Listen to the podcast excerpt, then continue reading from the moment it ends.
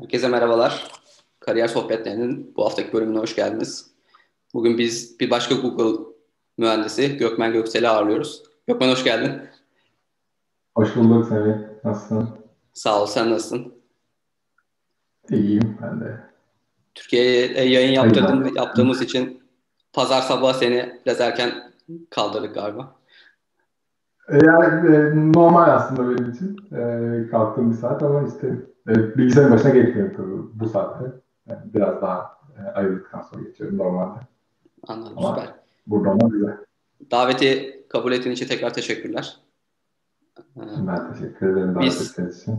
Senin CV'ni zaten paylaştık yayından önce ama tekrar yayını açanlar, kontrol etmeyenler için bir kendini tanıtarsına başlayalım. Tamam. Ben Gökmen Göksel. Şu anda San Francisco'da Google'da çalışıyorum. Hayatım buraya nasıl geldi ondan biraz bahsedeyim. Meslek lisesinde okudum bilgisayar programcılığı. Meslek lisesinden sonra pek orada yazmayan 2 yıllık bir meslek yüksekokulu maceram var. O da bilgisayar programcılığı. Ondan sonra eğitim kültürümüzdeki bütün adımları irdeleyebilmek adına bir de dike geçiş yapıp bilgisayar mühendisliğine geçtim. Sonra da bilgisayar mühendisliği okudum. Bilgisayar mühendisliğinden mezun olduktan sonra TÜBİTAK'ta çalışmaya başladım. Araştırma görevlisi olarak Pardus projesinde yaklaşık 6 yıl çalıştım. Ondan sonra kısa bir oyun maceram oldu. Oyun geliştirme üzerine bir iş yaptım. Sigma adlı bir şirkette. Ondan sonra San Francisco'da Koding'de çalışmaya başladım. O da bir 6 yıl sürdü yaklaşık. Son 2 yılda da Google'dayım. Yine San Francisco'dayım. Kabaca hayatım böyle geçti. İş hayatım, kariyer hayatım. Ama detaylara inebiliriz. Süper. Evet, detaylara kronolojik olarak inmek istiyorum. Tamam. Öncelikle lise hayatı, lise tercihi ve aslında seni bu lise tercihine iten sebepler. Yani örneğin genelde insanlar bu kariyer tercihini 18 yaşında üniversiteye başlarken yapıyorlar. Ama sen bilgisayar programcılığının esnek lisesine girerek bunu daha bir hani ortaokul sonrası 14 yaşında yapmışsın. Bunda sebep neydi? Ailede birisi mi yönlendirdi? Sen kendin mi istedin? Evet, sebep çok komik aslında. Daha komik başka bir noktadan bahsedeyim. Benim kariyer hayatım, kariyer planım tiyatro oyuncusu olmak üzereydi. Ve hayatımı bunun üzerine şekillendiriyordum. Evimizde çok eski zamandan itibaren bilgisayar vardı. Commodore 64 vardı. Abimle oyun oynuyorduk. İşte babamın ofisinde bilgisayar vardı. Yine bir Commodore 80-86 siyah yeşil ekranlı 5 çeyrek disketli bir bilgisayar vardı. Hep vardı bilgisayar ama hiçbir zaman ben bilgisayara ben bu konunun şeyi olacağım diye, bu konunun üzerinde çalışacağım diye bakmadım. Bilgisayarın bir noktadan sonra sadece böyle işte oyun amaçlı bir şeyler yazabileceğim, belki de bir daktilodan ibaret olacağını falan düşündüm. Birkaç kere şey denemeleri yaptım işte. Kitapçık geliyordu o zamanlar Commodore 64'te ya da zannedersen Sinclair'ın. Onlardan birinde işte böyle bir çok şey hatırlıyorum. İstiklal Marşı'nın notalarını yazan böyle bir örnek falan var. Onları falan derim ama bu tamamen böyle şey düzeyde, oynama düzeyinde. Boulder Dash oynardık çok. Abimin sevdiği bir oyundu. Commodore 64'te. Sonra ortaokul bitti. Ortaokuldan sonra Süper Lise var bizim dönemimizde. Hala var bilmiyorum. Süper Lise'ye kaydolmaya gittik. Bana dediler ki senin Süper Lise puanın yetmiyor. Benim 4.40'lı puanım diploma ortalama notum galiba. Ortaokulda 4.45 üzerinden. Dediler ki işte en son 4.52 ile aldık. İşte seni YD'ye yazarız. Ben de hiçbir fikrim yok ve gayet aklımda bilgisayar falan yok. O günü çok net hatırlıyorum. Babam şey dedi, bir tane daha okul varmış, istiyorsan gel bir de oraya bakalım dedi, üzüldüm dedi. Yani bu. Ve gittiğimiz okul mesleksizdi. Benim ne konudan haberim var, ne bilgisayar diye seçtim, ne hani ben buraya kesinlikle gitmeliyim. Okulun yerini bile ilk defa gördüm yani, hani böyle bir farklı bir noktasındaydı, yaşadığımız gibi. Gittik, dediler ki senin diplomatın çok yüksek, seni bilgisayara yazacağız. İyi, pek bildim. Çünkü diploma notumuza göre bilgisayar, elektrik, işte torna tesviye böyle aşağıya doğru iniyor, değişik şeyleri var. Bilgisayar bölümüne yazdılar beni. İyi, ilk sene bilgisayar meslek üzerindeki müfredatın şu an ne durumda olduğunu bilmiyorum ama ben ne yaşadığımı anlatayım. Meslek lisesinde ilk sene sizi torna tesviyeyle başlatıyorlar. Yanında lise 1'deki normal bir lisedeki dersler. İşte bir tane büyük bir demir bloğu verdiler. Şöyle bir demir bloğu. Bayağı raw, yani çiğ bir demir bloğu. Dediler ki bunu sene sonuna kadar bir çekiç haline getireceğiz. Ama klasik tool araçlarla, işte demir testeresiyle keseceğiz, demir yontmasıyla yontacağız ve bir çekiç olacak en sonunda. İlk sene böyle başlayınca biraz ben normalde bir şeyleri tamir etmeyi ve onlarla oynamayı seven bir insanım. Ama ya dedim ben bilgisayar okuyorum, hani neden böyle? Biraz garip geldi. Neyse birazcık bir şeyler yaptık. İlk dönem böyle geçti. İkinci dönemde elektrik dersi veriyorlar size. Elektrik bölümünün derslerini almaya başlıyorsunuz. Bizim okulumuz inşaat halindeyken, yani ilk yapılırken İmam Hatip Lisesi olarak yapılmış. İmam Hatip Lisesi olarak yapılmış okulu meslek lisesine dönüştürmeye karar vermişler. Ama birçok kısmı yarım kalmış. Oturduğumuz bilgisayar laboratuvarında ayağımın altında musluk vardı. Çünkü orası abdesthaneydi. Şimdi bir sürü işi de bize yaptırdılar ondan sonra. Ve orayı değiştirmeleri gerekiyordu falan. İşte elektrik tesisatı döşedik. Elektrik tesisatı öğrenirken dersler, onları falan yaptık. Biraz eğlenceli gelmeye başladı o noktada. Sonra işte böyle bir tane bilgisayar daha geldi. PC geldi sonra böyle Windows falan içinde. Nasıl bir şey yapayım falan filan kurcalayayım derken hani bari bu işi yapıyorum. Biraz kurcaladım, bozdum. Saçma sapan işte sistem dosyalarını siliyorum. Niye yarıyor bunlar, niye buradalar, niye yer tutuyorlar falan filan. İşte arkadaşıma disketle bir şey kopyalıyorum. Meğersem kısa yolu kopyalamışım, götürmüşüm. Bunların hepsini yaşadım. Yani bunları yaşayan insanların kendilerini bilmelerine gerek yok. Gayet normal, doğal, içgüdüsel olarak davrandığınız, elinizde olan hiçbir bilginin üzerinde olmayan yepyeni bir şey. Ve siz onu anlamaya çalışıyorsunuz nasıl çalışıyor diye. İşte bilgisayarcıya götürüyorum alıp koltuğumun altına kasayı. Kasayı çıkarmayı, onları takmayı falan öğrenmişim. Bu heyecan diyor bana böyle birazcık. Yani iş bak, ben zaten bunu okuyorum falan, okulun havasındayım. Birkaç kere götürünce bilgisayar işi yapan bir yere, orada çok sevdiğim bir Fatih abim vardı. Bana şey dedi, ya sen de zırpıp getiriyorsun bunu, bu kadar para veriyorsun dedi. Gel dedi, bari öğreteyim sana bu işi de boşuna para verme yani. Nasıl abi falan. Gel çırak ol burada falan. İyi falan. Yazın başladım işte lise 1'de. Lise 1'de yazın başladım orada. Bayağı eğlenceli gelmeye başladı. Bilgisayar toplamak neymiş, anakart nasıl, işlemci nasıl, işte ekran kartı neye bağlanıyor, RAM ne işe yarıyor, hard disk ne işe yarıyor, network nedir. Bunların hepsini böyle yavaş yavaş kavramaya başladım. Bilgisayar aslında nasıl çalıştığını, işte yazılımın nerede olduğunu, bilgisayarın nerede olduğunu, o ikisinin arasında nasıl bir bağlantı kurduğunu, bunların hepsini gösteren bir şey edinmeye başladım ve hafif aydınlanmaya başladım böyle o konuda. Bu sefer ilgimi çekmeye başladı. Yavaş yavaş bu sefer tiyatrodan çekilmeye başladım kendi kendime. Lise 2'de bilgisayar bölümünde bilgisayar programcılığının en tavan yaptığı ders müfredatına sahip. Lise 2 meslek lisesinde.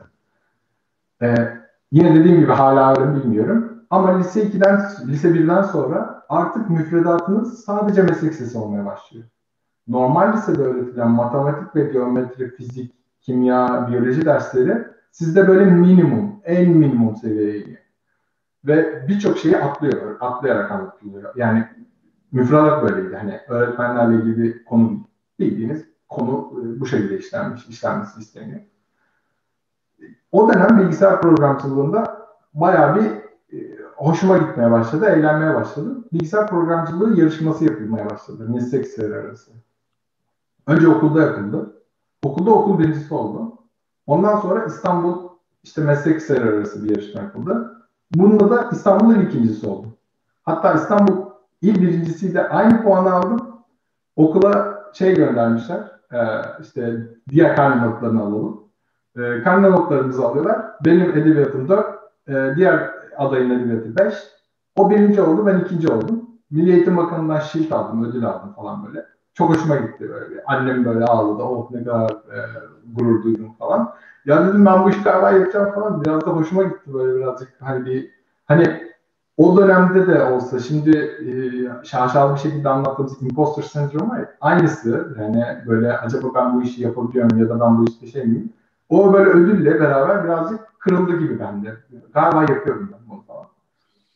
Sonra lise 3'e geçtim. Lise 3'te artık zaten okulun yarısı staj. Stajda yine ben çalıştığım yerde yine işte bilgisayar işi yapmaya başlıyorum. Bütün gün bilgisayar topluyorum. Hatta o kadar çok bilgisayar topluyoruz ki o dönemde böyle bilgisayara satıldığı ve herkesin eline bilgisayar almaya başladığı dönemler. 99-2001 Ocağı'na herhalde bahsediyorum. Belki bilgisayarın fuarlı, internet kafe kuruyoruz, işte network yaşıyorum, kablo çekiyorum, bunların hepsini öğreniyorum. Switch neymiş, hap neymiş, niye farklılıkları var, işte modemler takıyoruz. 3'lü 4'lü 56K modemler taktığımız yerler var böyle EGSL var yok. O dönemlerde hatta şey hikayelerim var. Bilgisayar almaya İstanbul'a gidiyoruz, geri dönüş yolunda bir saatlik bir yolda bilgisayarı arabada topluyorum. Çünkü müşteriye vermemiz gerekiyor. Yani parçalar böyle arkada oturmuşum. Böyle bir Ford Transit gibi bir araba. Arkada oturup bilgisayar topluyor. O şeydeydim. Hatta yarışmalar yapılıyordu. İşte gözü kapalı bilgisayar toplayan falan. Onlara falan katılmıştığımız falan var. O eğlenceli dönemin ardından da ben bir şey fark etmeye başladım. Ya her yerde böyle işte işletim sistemi kuruyoruz. Hep aynı. Hep aynı. Yani bunların bir farkı olması lazım. Alternatifleri aramaya başladım. O sırada Linux Kullanıcıları Derneği'yle tanıştım. LKD. LKD ile tanıştığımda zannedersem 16 ya da 17 yaşlarındaydım. E-mail listelerine abone oldum. Bir şeyler yazmaya başladım. Herhalde 16 yaşındaydım. Bir şeyler yazmaya başladım. İşte ben bunu nasıl yaparım, bunu nasıl yaparım. Bir yerlerden Linux silgisi bulmaya çalışıyorum. İndiriyorum, indirmek 3 gün sürüyor falan. El altı kalmadan böyle çıldırıyorsun, yarıda kesiliyor. İşte CD yazıcı yok, işte ofisten bilgisayardan bir şeyler buluyorum falan. Sonra Linux Kullanıcılar Derneği bir tane şenlik yapmaya karar verdi Ankara'da. İlk defa. Linux Kullanıcılar Derneği şenliğine katılmak için kendime planlar yapıyorum. O sırada da şey yazmışlar. Benim bir sürü soruma çok yardımcı olan bir sürü insan var. Ben böyle kendimi borçlu hissediyorum. Biri de şey yazmış orada. Zannedersem doğru yapmışız, doğru bir şey. İşte bu büyük şenlik için bir tane afiş planlaması gerekiyor, hazırlanması gerekiyor. İşte yapmak isteyen varsa bize yazabilirim falan. Ben dedim ben yazarım. Benim çünkü çizim konusunda yeteneğim de var. Böyle çizmeyi seviyorum, grafik tasarım da seviyorum falan. Ben yaparım falan. Neyse yazıştık falan filan. Linux Kullanıcıları Derneği'nin ilk düzenlediği Linux şenliğinin afişini ben yaptım. Afişi yaptım, afiş kabul edildi, slogan buldum, işte şenlik var yazıyor böyle, herkesin ilgisini çekti, işte insanların sponsorlarına logosunu koydum vesaire vesaire. Kalktım Ankara'ya gittim ilk gün. Beni kimse şahsen tanımıyor. Herkes benimden konuşuyor ve şahsen tanımıyor. Kaç yaşında olduğumu bile bilmiyorlar. Geldim de, anam bu çocuk bir şeyler dediler. Hiçbir şey yok. Ama o kadar güzel insanlarla tanıştık, o kadar çok farklı şey öğrendim ki. Bir de o dönem işte Complex fuarı vardı. Sağ olsun eniştem beni götürmüştü. Ona gittik falan böyle. Oralarda işte Linux neymiş onları falan gördüm. Gelecek Linux vardı. Gökmen'le tanıştım orada. Gökmen şeklinde falan. O sırada da meslek lisesi bitti. Üniversiteye girmem lazım. Ama üniversite sınavında yapabilecek hemen hiçbir şeyim yok. Bir katsayı faktörü var. Çünkü benim katsayım normalde bir soruyu yaptığımda alacağım puan 0.7 iken 0.3'e düşüyor meslek lisesinden bilgisayar mühendisliği tercih etmeye kalkarsam. Yani o kadar şey bir dönem değil ki o dönem. Lise 3'te hatırlıyorum sağ olsun ailem de beni dershaneye gönderdi. İşte ek matematik dersi alalım, ek bir şeyler alalım falan. Hatta dershanede de şöyle bir konu oldu. Dershaneye gittim. Dershanede bir tane uyumluluk sınavı gibi bir şey yapıyorlar. Sizi belirli sınıflara koymak için ki kendinizi eğitimi ona göre ayarlasınlar. Ben o sınavlara girdim. O sınavlarda çok güzel bir yöntem izlenmiş. Sınavlar bulmaca usulü. Hiçbir bilgiye dayalı değil ama sadece böyle kafanızı yorarak çözebileceğiniz sorular. Girdim o sınavlara. İşte bir sınıfa yerleştirdiler beni. Sınıfta dersler başladı. Bir gariplik var. Herkes sınavda neredeyse 2-3 yanlış yapıyor. Benim neredeyse 10-15 doğrum var. Böyle kaç üzerinden? İnsanlar bir... Ya işte normal bir ÖSS test sınavı düşünün. Tamam. Ya öbür sınavı geçtim yani. Öbür sınavda bir not verdi, söylemiyorlar size ne not verdiniz işte bu bilgiye dayalı olan, bilgiye dayalı olmayan sınavda. Ama ÖSS test sınavları yapıyorlar. Yani benim 10-15 doğrum var, adamların 2-3 yanlışı var. Yani yanımdakilerin hepsi, bu arada bana da bir garip geliyor çünkü yanımda oturan kız Sen Benio'da okuyor. İşte karşıdaki çocuk Galatasaray Lisesi'nde okuyor. Yani ben niye bu sınıftayım? Rehber Gökmen'i çağırdım. Gökmen sen bir şey, yani bile bile mi yapmak istiyorsun? Bir problemin yok dedim ya problem. Seni bir daha biz değerlendirme sınavına alacağız. Bir daha değerlendirme sınavına aldılar. Bir daha değerlendirme konuştum. Gökmen burada bir yanlışlık var. Sen bunları doğru yapıyorsun ama bunları niye yapıyorsun? Dedim ben çünkü bunu bilmiyorum. Ben meslek lisesinde bunların hiçbirini öğrenmedim. Türev integral diye bir şey var diye öğretildi. Yani hani bunların detaylarını bilmiyorum. Müfredatta yok. Hala öyle mi bilmiyorum. İnşallah düzelmiştir. Ama bu bayağı bir problem çıkardı bana. İşte ondan sonra ek ders aldım matematik hocasından vesaire vesaire. Neyse şeye geçebildim. TÜBİTAK Üniversitesi'nde Edirne Meslek Yüksek Okulu'nda bilgisayar programcılığı okudum 2 yıl. O 2 yıl boyunca çalışmaya devam ettim. Murat Koç'la tanışmıştım işte Linux Kullanıcı Derneği'ndeyken. İşte Barış Metin de şu anda arkadaşım oldu. Google'da çalışıyor. Birçok insanla orada tanıştım. İşte oradayken işte gittim geldim. Daha sonra o dönemlerde ben çok fazla blog yazıyordum. İşte özgür yazılımla ilgili açık kaynak uygulamalar vesaire. O dönemlerde Şam'da rahmetli oldu Kerem Can Karakaş. Gökmen gelsene abi, PC World'da bir köşede yazmak ister misiniz açık kaynakla ilgili? İşte Güçlü abiyle tanıştım orada yayın yönetmeniydi. Onlar teklif ettiler. Ondan sonra bir böyle bir yaklaşık bir yıl kadar PC World'da köşe yazıları yazdım açık kaynakla ilgili. Bir bölüm aldım işte açık kaynak yazılımları tanıttım vesaire. O dönemin ardından işte bu meslek yüksek okulu bitti. Onun üzerine üniversitede ne yapabilirim düşünürken dikey geçiş sınavı. Dikey geçiş sınavını bilmeyenler için anlatayım. Hala var onu da bilmiyorum. Bu arada vardır herhalde. İşte bölümünü değiştiriyorsunuz ama yatay geçişte üniversite değiştiriyorsunuz. Bölümünüz aynı. Bunda bölümünüzü değiştiriyorsunuz ve üniversitede değiştirebiliyorsunuz. Aynı üniversitede olabiliyor, olmayabiliyor. Bilgisayar programcılığından bilgisayar mühendisliğine, Kültür Üniversitesi'ne kazandım. Orada da işte toplamda 3 yıl okuyorsunuz aslında. Bir yılı intibak sınıfı diye geçiyor. İntibak sınıfında o 2 yılda meslek sınıfında öğrenmediğiniz şeyleri öğretiyorlar. O ders müfredatı veriliyor. Üstüne de 2 yılda normal işte üniversite 3 bilgisayar mühendisliği, üniversite 4 bilgisayar mühendisliği dersleri alıyorsunuz. Ben bir de hazırlık okudum orada. Oraya da çok teşekkür ederim ki İngilizce eğitimimin tamamı hemen hemen oraya bağlı. Bir dönemde New York'a gittim üniversiteyken ama hani asıl İngilizce öğrendiğim yer hazırlık, üniversite hazırlıktaki yerde. Orası bitmeye yakın, üniversite son sınıflardayken, son sınıftaydım evet zannedersem, Octet'te çalıştım. Octet'te bir dönem işte PHP ile uygulama geliştirdim birkaç. Bu arada PHP ile bir sürü şey geliştiriyordum zaten işte bayağı bir ilk şey yaptım böyle büyük, ilk dilim Pascal bu arada hani dil konusunda ama ondan sonra böyle daha sonra işte Visual Basic'te bir sürü şey yaptım, küçük yazılımlar yaptım. Bir tane oturduğumuz yerde bir oyun dükkanı vardı. O dönemler oyun dediğim konsept Atari'deki kartuşlardan bahsediyorum. Onları satan ama aynı zamanda bir kasetçi olan bir abiye harika bir stok uygulaması yapmıştım Visual Basic'te. İlk para kazandığım yazılım oydu. O stoklarını takip etmek için kullanıyordum. Neyse üniversite son sınıftayken Pardus'tan acayip etkileniyorum. Zaten sürekli yazıyorum, işte bir şeyler yapmaya çalışıyorum, katkıda bulunmaya çalışıyorum, paket geliştirmeye çalışıyoruz vesaire. Pardus'un bir etkinliğinde gittim. Proje yöneticisi Erkan Tekman'la tanıştım. İşte Çağlar Onur'la zaten tanışıyordum. Onlar tanıştı. Çağlar da şimdi Pardus'ta Google'da. Şu anda hep beraber yaşadığımız insanlar yani.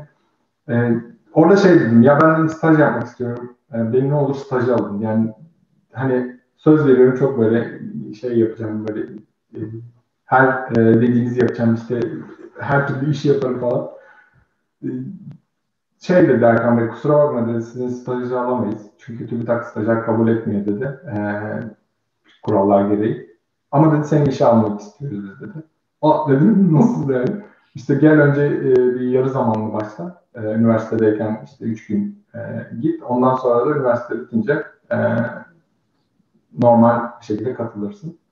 Ben havalara uçtum falan tabii. İşte zaten şey yapıyorum, böyle bir heyecanlanıyorum falan. Neyse böyle bir yarı zamanlı başladım. Haftanın 3 gün gidiyorum. TÜBİTAK, UYK, Ulusal Elektronik Kriptoloji Araştırmaları Gebze'de. Seni burada bir durdurayım Gökmen. Çünkü yani TÜBİTAK'a gelmeden önce daha bir... Ben çok özür dilerim. Tamam. Tamam. Daha, biraz daha... Meslek lisesi tarafını merak ettiğim için, aslında kendimi merak ettiğim için sormak istiyorum. Tamam. Şimdi hani müfredattaki farklılıklardan bahsettik ama mesela sen şey dedin, türev integrali evet, üniversite sınavında bize lazım. Yani bilgisayar mühendisliği kazanmak için, daha yüksek puan almak için. Ama öğretmiyorlar, okey. Şimdi ama keşke öğretselerdi diye bir laf ettin yani. Ya da keşke inşallah şimdi öğretiyorlardır dedin. Mesela bu dersler... Evet. Kullanmıyoruz. Mesela mühendislik öğrenciler arasında da şöyle bir şey vardır. Yani bunları biz bu kadar detaylı öğrenmemize gerek yok. Yazılım işinde bunların çok fazla yeri yok. Gibi de böyle bir düşünce var. Şimdi... Yazılım işinde... Sorum işte yani hani bunlar gerçekten ne derece etkili, ne derece önemli, ne kadar sık kullandığımız şeyler. Ve hatta bunlar müfredata dahil olduğunda hani müfredatın iş yükü de artacak ya. Bu asıl işten seni mesela yani yazılıma odaklanmandan, bu yaptığın ekstra işte Linux topluluğunun altında yaptığın çalışmalara vakit ayırmandan engelleyecek konular haline de gelebilir miydi? Bir, gelebilirdi. Kesinlikle gelebilirdi. İki, benim aslında keşke öğretilseydi dememin sebebi şuydu. Çünkü problem şurada yatıyor aslında. Yani şu konunun şu kısmı var. Türev integral, matematik, temelindeki bütün her şey aslında fark etmeden hepimizin kullandığı ve hepimizin ihtiyacı olduğu şeyler. Gidip direkt türev integral çözüp problem çözmüyorsunuz belki yazılım yaparken her zaman. Ki onu da yaptığınız durumlar var. Data Scientist'in veri bilimlerinden önemli şeylerinden biri bu. Makine öğrenmesinde kullanacağınız bir sürü yöntemden biri bu. Bunların hepsi standartlar içerisinde define edilmiş. Yapacağınız yazılım alanına göre değişebilecek önemi var bu ikisinin de. Ama benim asıl şikayetim şuydu. Üniversite sınavı dediğimiz sınav liseden mezun olan herkes için aynı. Ama lise herkes için aynı değil. Şimdi bir tarafta meslek lisesinde okuyan öğrenciye siz bunların hiçbirini öğretmeyin. Öbür tarafta bunlarla sadece bunlara yoğunlaştığınız bir öğrenciyi alıp ikisini yan yana koyup bir de üstüne katsayısını düşürüp bu meslek izinden çıkıyor. Yani burada şöyle bir yanlışlık var. Belki de hani işte diyorlar ya işte ara eleman yetişmesi gerekiyor işte ara eleman. Yani ara elemanın şu manaya gelmesi gerekiyor benim gözümde. Ara eleman dediğiniz bir noktaya çıkmaya daha yakın hiç olmayan elemandan. Çünkü ben meslek lisesinden mezun olduğumda program yazıp bundan para kazanabilecek noktadaydım. Ama düz liseden mezun olan bir öğrenci olsaydım program yazmayı öğrenemeyecektim. Ama türev integralle ilgili daha çok bilgi sahibi olacaktım. Üniversite sınavına geldiğimizde ikimizin de hedefinin bilgisayar mühendisliği olduğunu düşünüyorum. Ben düz liseden mezun bir insan olarak hiçbir şeyden haberdar bir bilgisayar konusunda hiçbir şeyden bir insan olarak meslek lisesinden mezun olan adamdan daha şanslıyım. Bu düşünülmesi gereken bir sorun. Doğru mu? Yani yanlış mı? Bunda çok emin değilim. Ama bana göre benim için yanlışları beni bayağı üzdü aslında. Çünkü ben işimi sevmeye başladım. Ama dediler ki sen bu kadar yapacaksın. Daha fazla gitme. Yani o kadar şey çıktılar ki üstüne. 2 tane üniversite okumak zorunda kaldım. İşte dikey geçiş sınavına çıktım. İşte başka adımlardan geçmek zorunda kaldım. Ekstra ders almak zorunda kaldım. Tabii ki tercih etmek istediğim bölüm bilgisayar programcılığı, meslek lisesi, bilgisayar programcılığı, meslek yüksekokulu, bilgisayar mühendisliği. Yani hep bilgisayar mühendisliği okumaya çalışıyorum. Kimsenin hayallerindeki ya da planlarındaki şeyin önüne geçmeye çalışmıyorum. Yani kimse kontenjandan bir şey almaya çalışmıyorum. Ama bir şekilde baltalanıyorum. İnşallah öyle değildir hala diye düşünüyorum ama pek takip etmiyorum. Ondan dedim bu konu biraz daha incelenseydi. Ama üniversitede zaten bunu kalkıyoruz 1-2'de işte zaten bir noktada giriliyor. Hani lisedeki kadar olmuyor ama ben tam olarak öyle lisedeki eğitim almadığım için onu da karşılaştırıyorum ama gördüğüm üniversite sınavıyla benim aldığım eğitimin alakası yoktu. Tamam, okay. Çünkü müfredat olarak yoktu. Yani evet zaten meslek liselerinde böyle bir sıkıntı var ama dediğin gibi yani bir ara eleman tanımlayıp o ara elemanına, yani o kontenjana adam yetiştirmeye çalışıyorlar. Peki yani burada evet, yani iş yazılıma geldiğinde bu ara elemanı tanımlamak hakikaten daha zor yani. Yapabiliyorsa da kesinlikle. Yani önünü açmak yani lazım. Şimdi, şey tartışmasına da gireyim hatta. Yani klasik bilgisayar mühendisi olmadan bilgisayarcı olur mu? Vesaire. Ha, evet, onu da soracağım şeyi. Bu alaylı yazılımcı konusunda da bir... İstiyorsan girebilirim o konuya. Önce şunu bir tekrar müfredatla, hani liseyle ilgili şeyi sorayım. Tamam. Şimdi okey, sizi bir, yani meslek liselerini bir ara eleman olarak tanımlıyorlar. Oraya yönelik eğitim veriyorlar. Ama mesela bir şey sormak istiyorum. Bu müfredatta daha böyle uygulamaya yönelik, işte framework ve dil öğretelim, hemen hızlı bir şekilde proje yönetilebilir şeklinde mi bir müfredat var, yoksa öyle mesela bilgisayar mühendisliğinde de şöyle sıkıntı oluyor. Yani öğrenciler ve hatta işverenler, sen bilgisayar mühendisliğinden nasıl çıktın? Hiçbir şey bilmiyorsun. Hani evet, popüler teknolojilerin hiçbirisi öğretilmez bilgisayar mühendisliğinde. Bence bu gerçekten doğru bir şey. Bunları da ben kendi şeyimi evet, koyayım. Ama hani bu iki mühendislik eğitimini ve şeyi kıyasladığında nasıl bir eğitim vardı orada? İkisi kesinlikle çok farklı. Şu an benim meslek lisesinde aldığım eğitim, şu anda bir yazılımcıdan beklediğiniz eğitimi veriyorlar. İşte biz Delphi öğrenmiştik. O zamanlar Pascal çok popülerdi. İşte Visual Basic çok popülerdi. Excel çok popüler hala. İşte spreadsheetler, onlar çok popüler. Onların temelinde bir eğitim veriyorlar size. Algoritma eğitimi de veriyorlar ama algoritmanın işte analitik olarak işte bunun kompleksitesi nedir? Bunların hiçbir detaylarına girmiyorlar. İş bitirmeye yönelik. Bir veriyi nasıl saklarım? Bu veriyi nereden sorgulayabilirim? İşte bu veriyi sorgularken acaba hangi yöntemi seçmeliyimden ziyade hangi uygulamayı seçmeliyim noktasında bir eğitim veriyorlar meslek lisesinde. Şu anda hangi dersleri verdiklerini bilmiyorum ama ben Delphi öğrenmiştim. Pascal öğrenmiştim ve Visual Basic öğrenmiştim. Dil ağırlıklıydı. C ve C++'a da geçilmişti ama genel olarak beklenen şeyin karşılığını verebileceğiniz yazılımları geliştirmekten ziyade daha sistem temelinde, işte daha genel yazılımları geliştirmek üzerine oldukları için en büyük ağırlık Visual Basic, işte Delphi ve Pascal üzerindeydi. Delphi de Pascal'la olan ilk eğitimin üzerine işte bir Visual katman katalım diye giderdi. Daha sonra Basic ve Visual Basic üzerine gitti. Üniversite böyle değildi.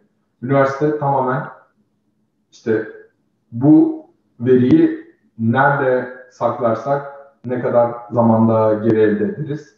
Peki hangi algoritmayı denersek bunun üzerinde daha verimli olur? Elimizde işte hiç sıralanmamış 100 milyon tane veri var. Hangisiyle bunları işlemeliyiz? Ama temeline bakarsanız öğretilen şey dil bakımından işte C++. Yani bir noktada C'di zaten çoğunlukla ama C++'da üzerinden geçiliyordu. Ama onun dışında dil ağırlıklı hiçbir şey öğretilmiyordu üniversitede benim zamanında. Ama işte network topolojileri nasıl çalışır, işlemci mimarilerinde nelere dikkat edilir, neler vardır, hangi komponentler vardır, ağ katmanları, TCP/IP nasıldır? Bunların hepsi üniversitede öğrendiğim şeyler. Peki şey var mıydı lise müfredatında? Hani mesela object oriented design dediğimiz şey yine programlamanın üzerine birazcık ilgili. Hani, yani mesela Pascal object oriented bir dil değil. Evet. Ama mesela Delphi'de kafanız karışıyor. Çünkü yani hani object oriented konseptini geçtim. Bu sefer objeleri görüyorsunuz ve bunların işte eventleri var. Yok bir yere klik ediyoruz. Event nasıl abi? Bu sefer düz çalışmıyor mu yukarıdan aşağı? Çünkü Pascal öyle çalışıyor. Yani başlıyorsun, use CRT ekranı kullanacağım, begin diyorsun ve aşağıya kadar düşüyor ekranı. Satır satır giden bir şey. Go to var. Hani şimdi Go'da da gördüğümüz go to var. Yani oraya gidebilirim. Çünkü satır bazlı. Yani o basic'ten gelen, tam Amiga döneminde her satıra bir numara vermekten, İşte oraya gidip loop kurmaktan vesaireden, döngüleri kurmaktan ibaret bir şey. Delphi'ye geçiyorsunuz. Delphi'de buton var, butonun eventi var. Klik olunca şunu yap, nasıl gidiyor oraya falan. Kafan karışıyor, böyle bir o konsept var. Ama gidip de işte nesneye dayalı programlama böyle yapılır. Nesneyi büyütürsün, işte katmanlara ayırırsın, onların birbirlerine miras bırakmasını sağlarsın vesaire. Bu arada ben çok Türkçe terim kullanıyorum. Bunların hepsinin temelinde Pardus ve LKD, biz her zaman Türkçe ifade ediyoruz. Betik derim ben mesela. 5. Yani Bash Scripting, Bibliotek gibi böyle şeyler kullanıp anlamazsam o tip şeylerin olduğu bir dönemde. Yani meslek sesinde genelde çok fazla detaya inmeden işte butona böyle gönderiyorsun. Delphi'nin bir kitabı var çok kalın, onu hatırlıyorum. Visual Basic kitabı var böyle çok kalın örneklerle giden. Ama neden öyle ya da ne için yapılmış şeklindeki detayların çok bahsedildiğini hatırlamıyorum. Anladım, okey.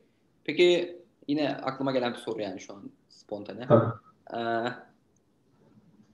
Şimdi bu sadece teknoloji ya da programlama dili öğrenmek. Yani sonrasında işte dediğim Pascal gibi diller. Yani bugün yok artık yani. Kimse ne Pascal öğretiyor ne Pascal öğreniyor. İşte legacy bir projen yoksa kimse Pascal'da yazmıyor yani artık. Bu peki yani meslek lisesinden çıktıktan sonraki öğrenciler için problem değil mi? Yani siz böyle bir daha genel bir bakış açısı da çok öğretilmiyorsa bu varsayımla hareket ediyorum. Sadece yani belli bir teknolojiye, belli bir dile yatırım yaptığınızda bunun ömrünün bir süre sonra biteceğini görüyorsunuz. O noktadan sonra beklenti hani tamam yeni teknolojileri artık siz kendiniz öğrenin şeklinde mi? Yani... Bir diğer sorum da hocalarla ilgili olarak şimdi yani aslında Pascal bile olsa Türkiye'de o zaman kaç kişi Pascal biliyordur ki bunu bir hani öğrenci yetiştirmeye döndürsün? Yani bizim hocalarımız gayet iyi biliyorlardı. Ya zannedersem o dönemde çok popülerdi. 99-2000'den falan bahsediyorum. Yani Basic'ten sonra Pascal daha bir advanced kalıyor işte şeyleriyle. QBasic tabii olayı başka bir noktaya getiriyor. İşte Visual Basic ile böyle şeyler falan. Ama Pascal, ama ilk soruna cevap vereyim öncelikle. Beklenti senin yeni bir dili öğrenmen ama önemli olan ürün geliştirmek. Yani benim meslek lisesinde öğrendiğim şey oydu. Bir şey yapmak. Bilgisayarı toplamak da bu işin içerisinde. Bilgisayar parçaları ne? İşte power supply'ı buraya takıyorsun, power supply niye bu kadar volt veriyor vesaire. Bu detaylar var. Ama bu detaylar teknik olarak var. İşte hangi RAM'i kullanabilirsin? DDR'ler yok, daha eski noktadayız. Benim 33-600'lük modemim vardı. ISA slota takılıyordu. Sonra PCI'ler çıktı. Sonra işte VGA kartları onun üzerine çalışmak üzere grafik kartlar çıktı. Bunların detaylarını anlattıkları bir dönemde. Ama programlama dilinde de genelde şu bakış açısı vardı. Hani size algoritmayı öğretmenin yanında, temel olarak algoritma öğretmenin yanında bir programlama dilinde bunun karşılığı nedir öğretmeye çalışıyorlardı. Ama bunu öğretirken genelde işte Pascal, Basic gibi bir şey kullanıyorlardı. O dönemde de hiç böyle bir beklentim yoktu dürüst olmak gerekirse. Daha çok dil çıkacak, işte daha çok şey öğreneceğiz. Yani ben Linux kurduğumda okuldaki bilgisayarla herkes şaşırmıştı. Üniversiteden bahsediyorum, meslek okulunda edilmeden. Herkes şaşırmıştı. Çünkü ben meslek lisesindeyken de o dönemde de böyle çok fazla başka bir programlama dili ya da çok fazla başka bir işletim sistemi ya da bunların yaygınlaşacağı bir nokta yok. İnternet daha, internet kafeden ibaret. Yani evinde yok falan. Öyle bir noktadayız. Ama belki şu anda değişmiştir. Belki şu anda atıyorum daha popüler diller öğretiyorlardır. Web programlama öğretiyorlardır. Web programlamanın web'i yoktu ben meslek sesindeyken. Yani web yoktu. Hani programlanacak bir şey değil. HTML bile anlatılan bir şey değildi. Ben meslek sesinde hiç görmedim. Üniversitede gördüm. Peki yine aslında bu soruyla ilgili, hocalarla ilgili olarak soru, bunun devamı olarak şey geldi aklıma. Hani biraz siyasi tabii boyutu da var bunun. 1 milyon yazılımcı yetiştireceğiz gibi bir şey. Şimdi senin özellikle, şimdi 1 milyon yazılımcı yetiştireceksek bu mecburiyetten daha lise seviyesinde, hatta ortaokul seviyesinde başlaması gereken bir şey haline dönüşüyor ya. Hani 1 milyon yazılımcı yetiştirmeden önce bunları yetiştirecek hocaları yetiştirmek lazım. İşte bu meslek lisesindeki işte hocaların olsun, ne derece gerçekçi bir olay bu? Yani 1 milyon yazılımcı geliştirebilirsiniz herhalde. Lisede verirseniz bu eğitimi. Lisede kaç tane öğrenci olduğunu düşünüyorum şimdi kabaca. Ortalama bir 3 milyon falan öğrenci olsa, yani rakamsal diyorum şu an sayısal olarak bir veri yok kafamda ama 80 milyon. ÖSS'ye herhalde 1 milyon kişi giriyor her sene üniversitede. 1 milyon kişi giriyor. İşte 1 milyon kişi oradan giriyor olsa, bunların işte 500 bin tanesi meslek lisesinde okuyor olsa, yine dediğim gibi farazi konuşuyorum. Çıkan o mezun olan o 500 bin kişiyi programcı diyebiliriz. Yani Programcılıktan kastımız ne diye ifade etmek lazım. Size bir tarif veriliyor. İşte bu input gelecek, bu output bekliyoruz. Belirli şartlar var, bu şartları sağlayacak ve bu kadar kullanılabilir olacak, bir ara birim olacak vesaire. Bu şartları gerçekleştirecek birinin liseden mezun, lise eğitimiyle, meslek lisesindeki eğitimiyle yetiştirmesi mümkün.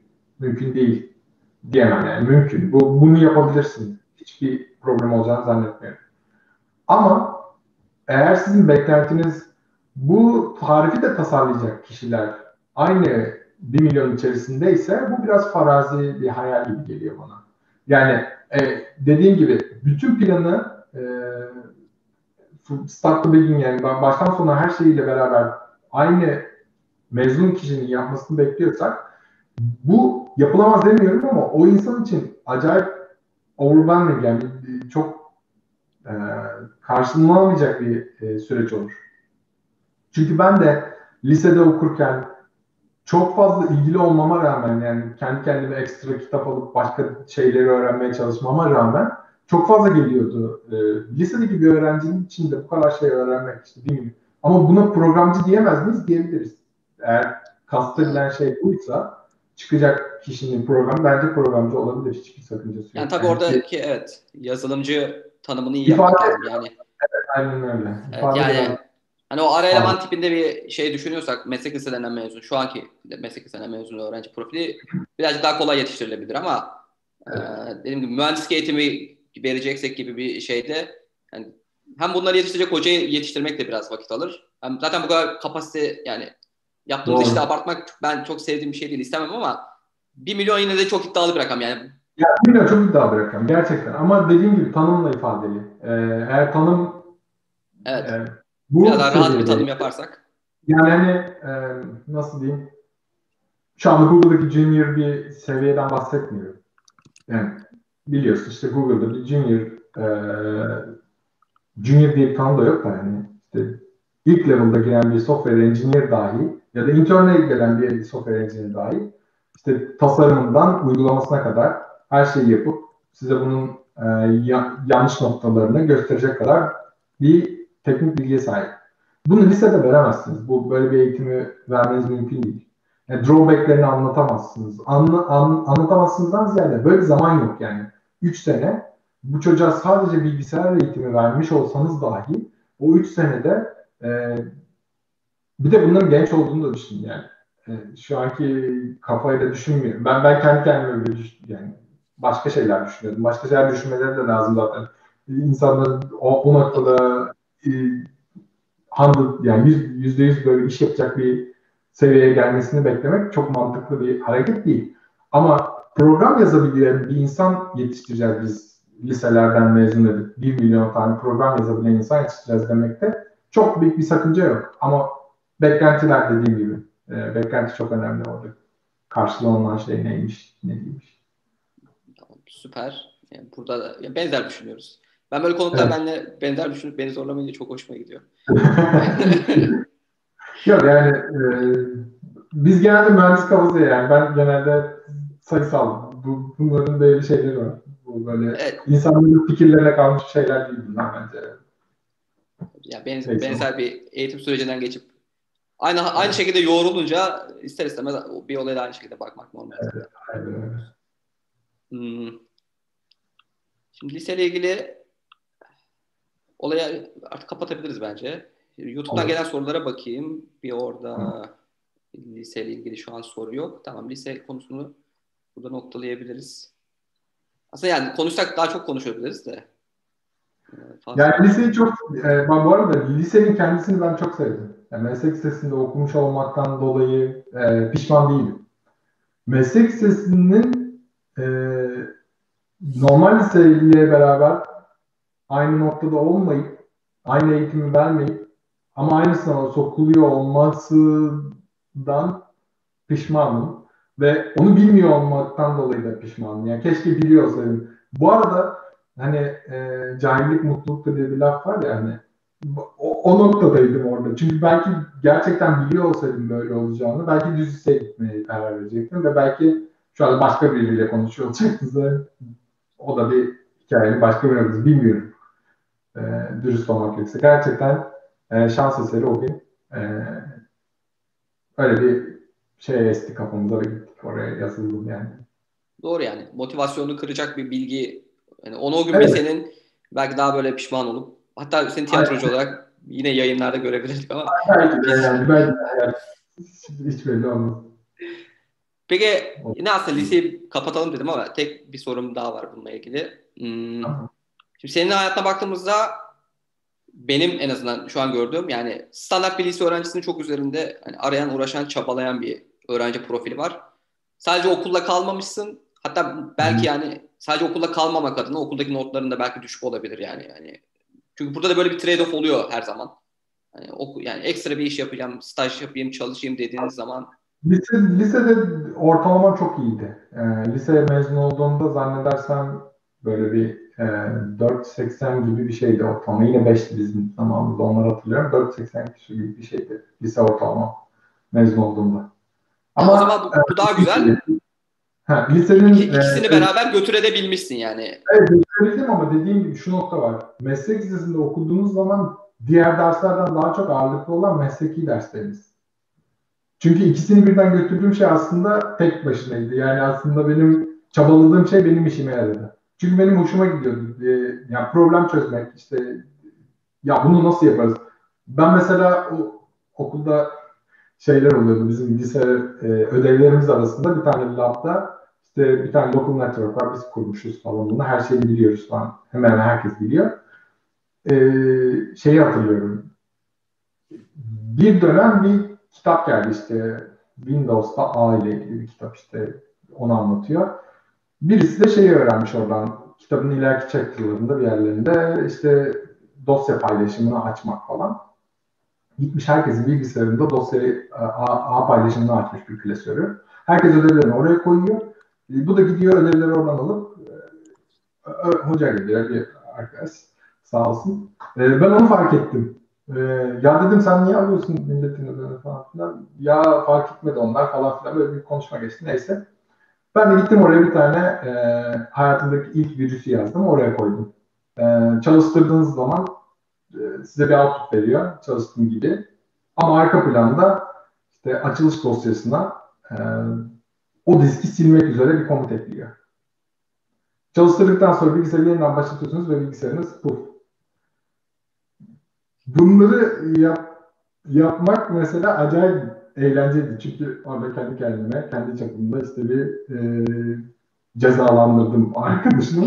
O anlamadı hala yani. Ben sonra hocaya anlatmıştım, ona da anlatmıştım sonra böyle yaptım diye.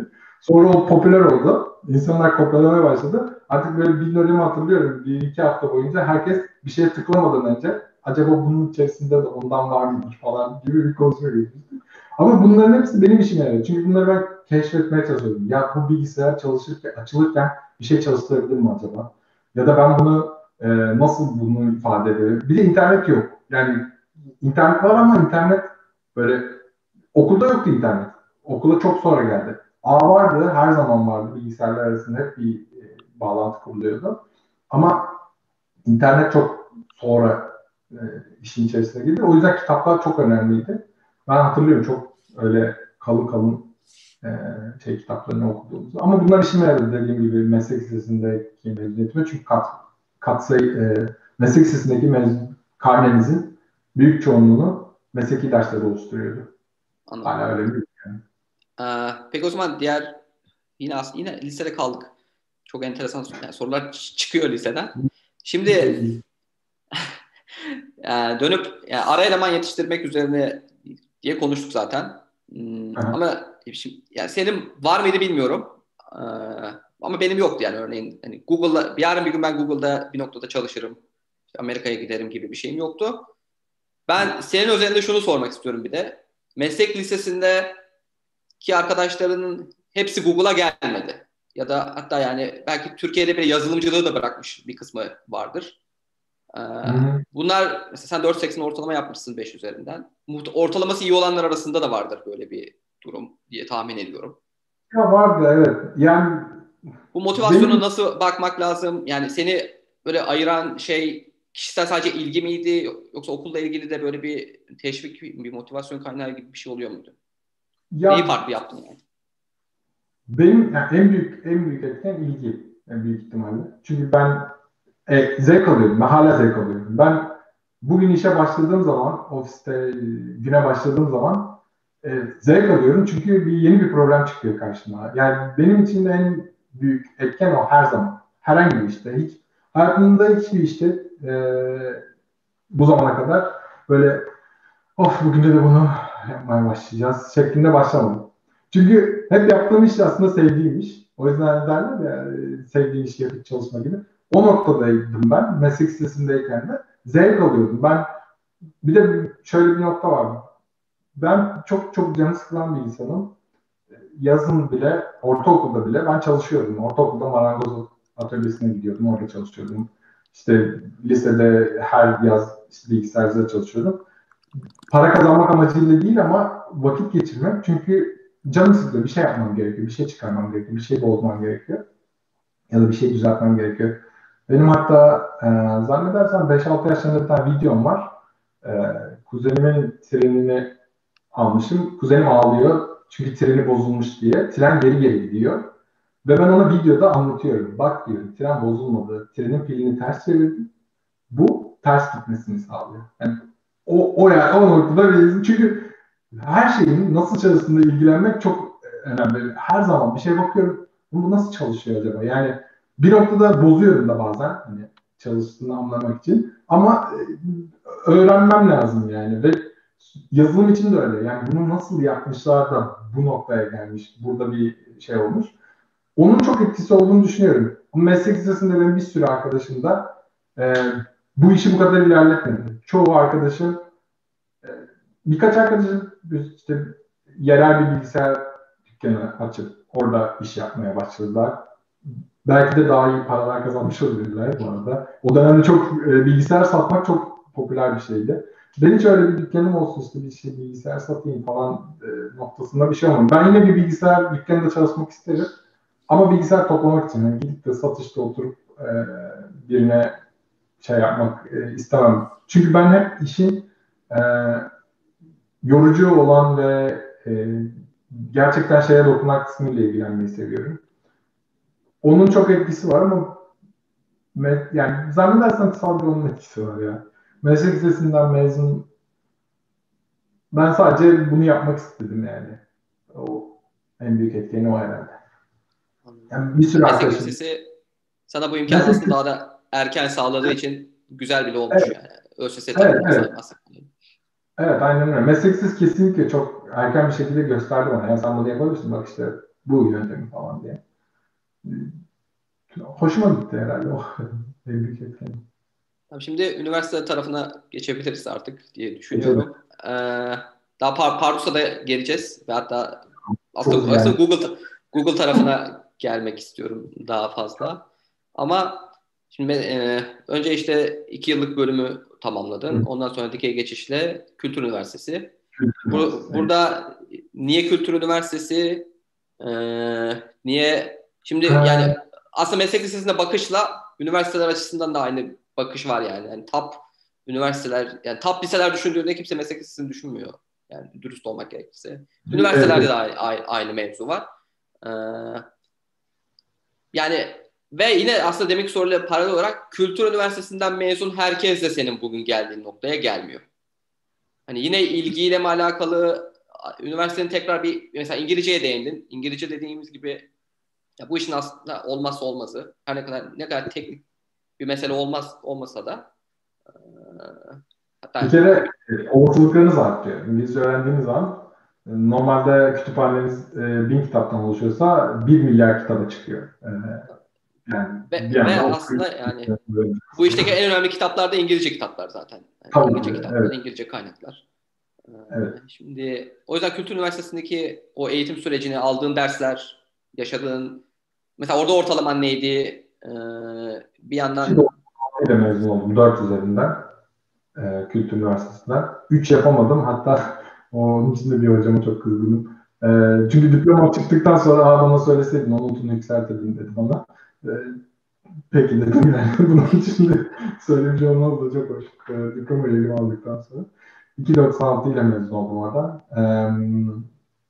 Şeyden de Trakya Üniversitesi'nden de zannedersem 4.60 ile mezun oldum. O da 5 üzerindendi. Neden bilmiyorum ama onlar böyle farklı. O da 4.60 gibi bir şeydi. Trakya Üniversitesi'nde okuduğumda, bilgisayar programcılığı okuduğumda meslek lisesinin uzantısı gibi düşünün. Hatta ben oradaki birkaç tane hocayı, şimdi ismini hatırlamıyorum, iyi ki de hatırlamıyorum çünkü ismini rencide etmek istemem. Bizi pek sevmezdi, bilgisayar mühendisliğinde bir hocaydı ve bize şey derdi, siz boşuna okuyorsunuz derdi. Ben hiç sevmezdim o hocanın o tavrını. Yani zaten meslek lisesinden gitmişsiniz işte, gidin. Mesleğinizi yapın, boşu boşuna burada okumayın ama programcılık okumuşsunuz, mühendis de olamayacaksınız gibi bir kafası vardı bize karşı. Ben de hiç onun o bakış açısını sevmezdim. Sonra da mühendis oldum zaten ama hani şeydi, oradaki onun uzantısıydı. Hani böyle acayip ne kötü ne iyi, güzel dersler aldığım şeyler oldu orada da, konular oldu. Ama orada mesela, orada biraz daha teknik kısmından ziyade işte algoritma nasıl yazılmalı kısmına değinildiği, işte akış diyagramlarının birazcık böyle havalarda uçuştuğu bir dönem oldu. Ama orası da mesleksinden çok büyük farklı değildi. Mühendisliğe geçtiğimde dediğim gibi intibak sınıf, önce hazırlık okudum, bir yıl hazırlık okudum.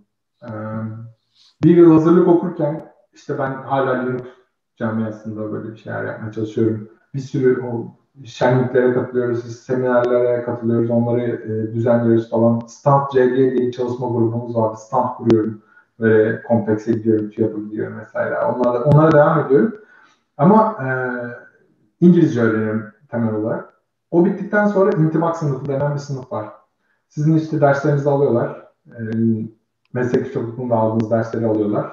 Transkribinizi. Bir de oradaki o okulun transkribini alıyorlar. Size başka bir program yaratıyorlar. Diyor ki sen şu dersler alacaksın. İşte ben de kalkulus 1-2'ler, işte bazı programlamaya giriş dersleri, işte network vesaire. Onları bir senede topladılar. İşte orayı bir senede bitirdim. Yaz okuluna hatta kalmak zorunda kaldım ama geçemediğim için değil, dönemim yetmeyip alamadığım için çizim dersi aldım. Teknik çizim dersini orada aldım işte. AutoCAD bir dönemi, bir dönemde normal kağıda çizim. O noktadan sonra da normal üniversite 3-4 bilgisayar mühendisliği bölümü. Vallahi hangi dersleri aldım hatırlamıyorum desem komik olur mu bilmiyorum ama çok uzun zaman oldu. Yani 2007'de mezun oldum ben. 14-15 sene olmuş. Yani standart derslere bakarsak hani bir database dersi almışsındır. Tabii database dersi aldım. Object oriented ayrık yapılar Türkçesi. Distributed systems. Okay. Şimdi machine learning, yapay zeka. Yok, yapay zeka falan yok bizde. Şimdi aynı okulda mezun bilgisayar mühendisliği. O hatta bölüm birincisi bilgisayar mühendisliği bölüm birincisi. O daha iyi bilir. Şu anda aşağıda izleyip gülüyordur bir tane ona. Hatırlamıyorum çoğunu ya gerçekten. Networking vardı çok sağlamdı. Hatta bölüm başkanımız veriyordu. Hatta networking dersinde de çok zordu. Yani hocamız çok iyiydi. Murat Hayli ya da Murat Soğuk. İnşallah izlemiyordur.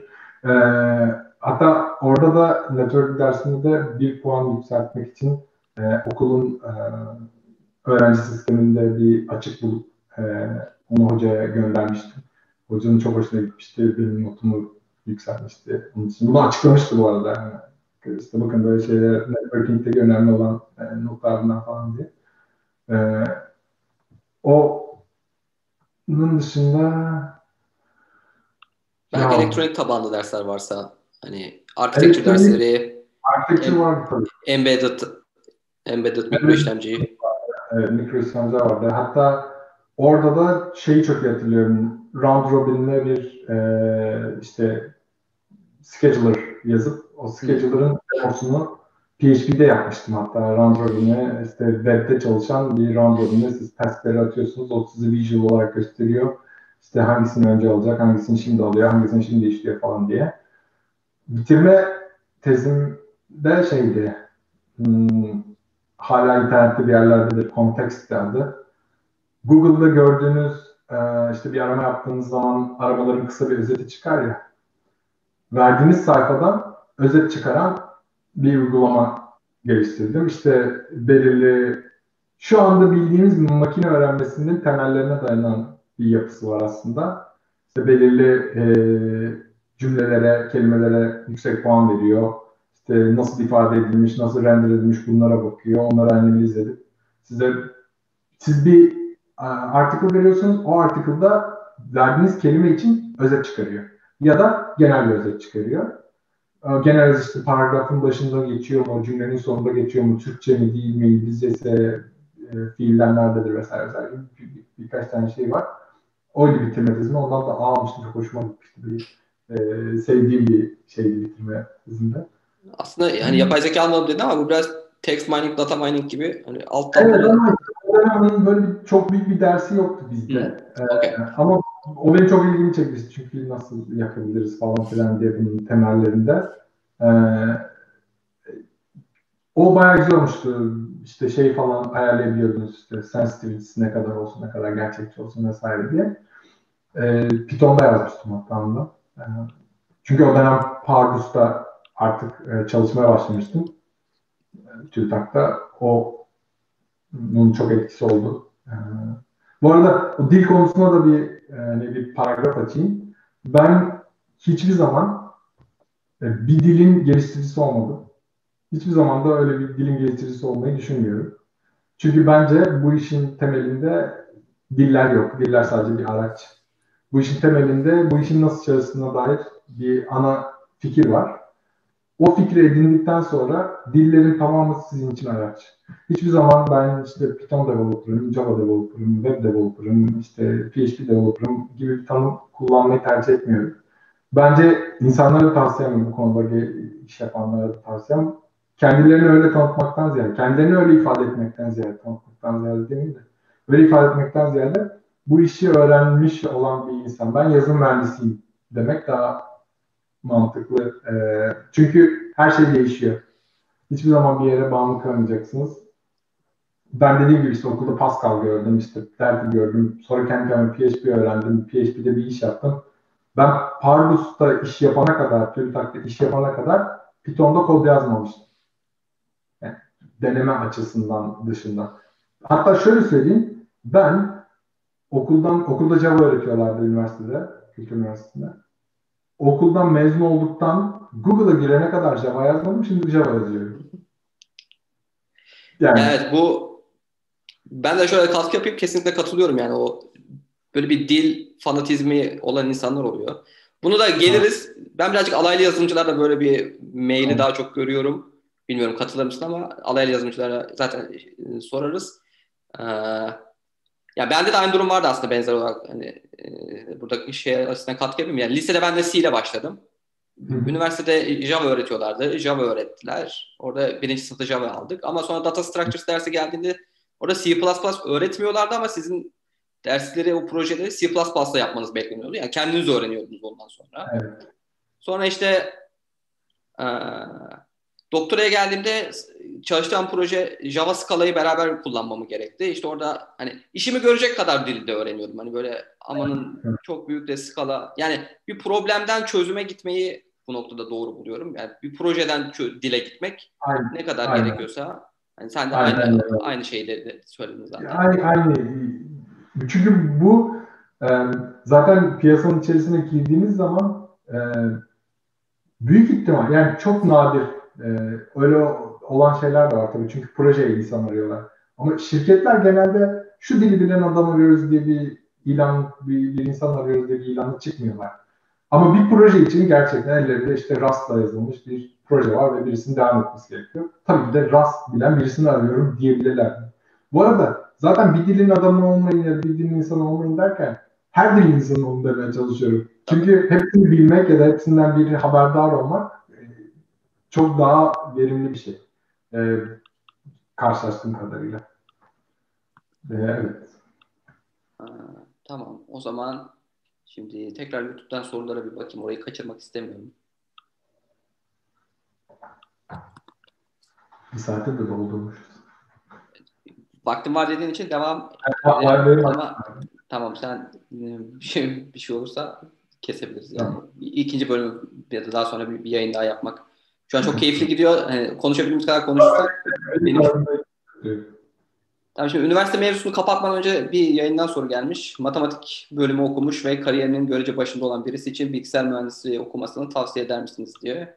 Mühendislik altyapım olmadığı için bazen kendi kendimi yiyorum demiş arkadaş. Bizde mühendislik altyapısı yok. Lisedeyken kimin mühendislik altyapısı olmuş? Yani matematik bölümü okumuş olmak avantajlı olabilir bazı noktalarda. Evet, evet. Kesinlikle. Yani ya ben zaten alaylı konusuna da hafiften gireyim de bu işi yapmak için bir okula gitmenize gerek yok. Ama bir ünvan sahibi olduğunuzda bu ünvanı sahip olmak için bir okula gitmeniz gerekiyor. Yani siz kendinize bilgisayar mühendisi demek istiyorsanız bilgisayar mühendisliği diploması veren akredite bir okula gitmeniz lazım. Size bunu ifade eden.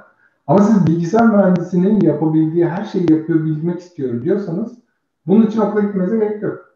Yani bu birebir. Bir sürü noktayı kaçırıyor olabilirsiniz. Kendi kendinizi öğrenemeyeceğiniz bir sürü nokta var. Bunun sosyal kısmı da var. Sosyal olmayan kısmı da var. Kimse size oturup da, yani zannetmiyorum kimsenin oturup da işte böyle bir distributed systems'i okuyayım da bir anlayayım da bunlara da bir bilgi olarak aklımda kalsın diye oturup okuyacağınızı zannetmiyorum. Genelde nasıl meslek sesinde öğretildiği gibi programlamaya giriş, programlama nasıl yapılır, neyle input, hangi input'a hangi output verir, niye böyle verir, işlemci nasıl bu ifadeleri verir, temelinde bir eğitim alırsınız. Bu eğitimle siz para kazanabilirsiniz ve bu işi yapabilirsiniz. Ben bunun kesinlikle tartışılmaması gereken bir konu olduğunu düşünüyorum. Bu çok saçma bir konu. Yani bu şu demek. Ben çivi çakabiliyorum. Ben marangozum. Yani kendinize marangoz diyebilirsiniz. Ben çok iyiyim bu şeyde diyebilirsiniz. Ama size birinizin marangoz diyebilmesi için ya da kendinizi öyle ifade edilmek için ya işte ustalık belgesi almanız lazım marangoz atölyesinden ya da gerçekten çok iyi bir ustanın size kalkıp sen marangoz ustasısın demesi lazım. Yani birinin ifade etmesi lazım. Ama sizin bütün marangoz aleminin en iyi işçiliğini çıkaramayacağınıza dair hiç kimse bir şey söyleyemez. Çünkü bu tamamen sizin elinizde. Onun bilgisayar konusunda da bunun hiçbir farkı yok. Herkes kod yazabilir. Ama bilgisayar mühendisi olmak için bilgisayar mühendisliği bölümünden mezun olmanız gerekiyor. Yani aslında yine baştaki noktaya geliyoruz. Hani ne derece hani yani yazılımcılığı, bilgisayar mühendisliğini nasıl tanımlıyoruz? Ne noktada evet, o tanıma göre bilgisayar mühendisi olabilir misiniz, olamaz mısınız mevzusu?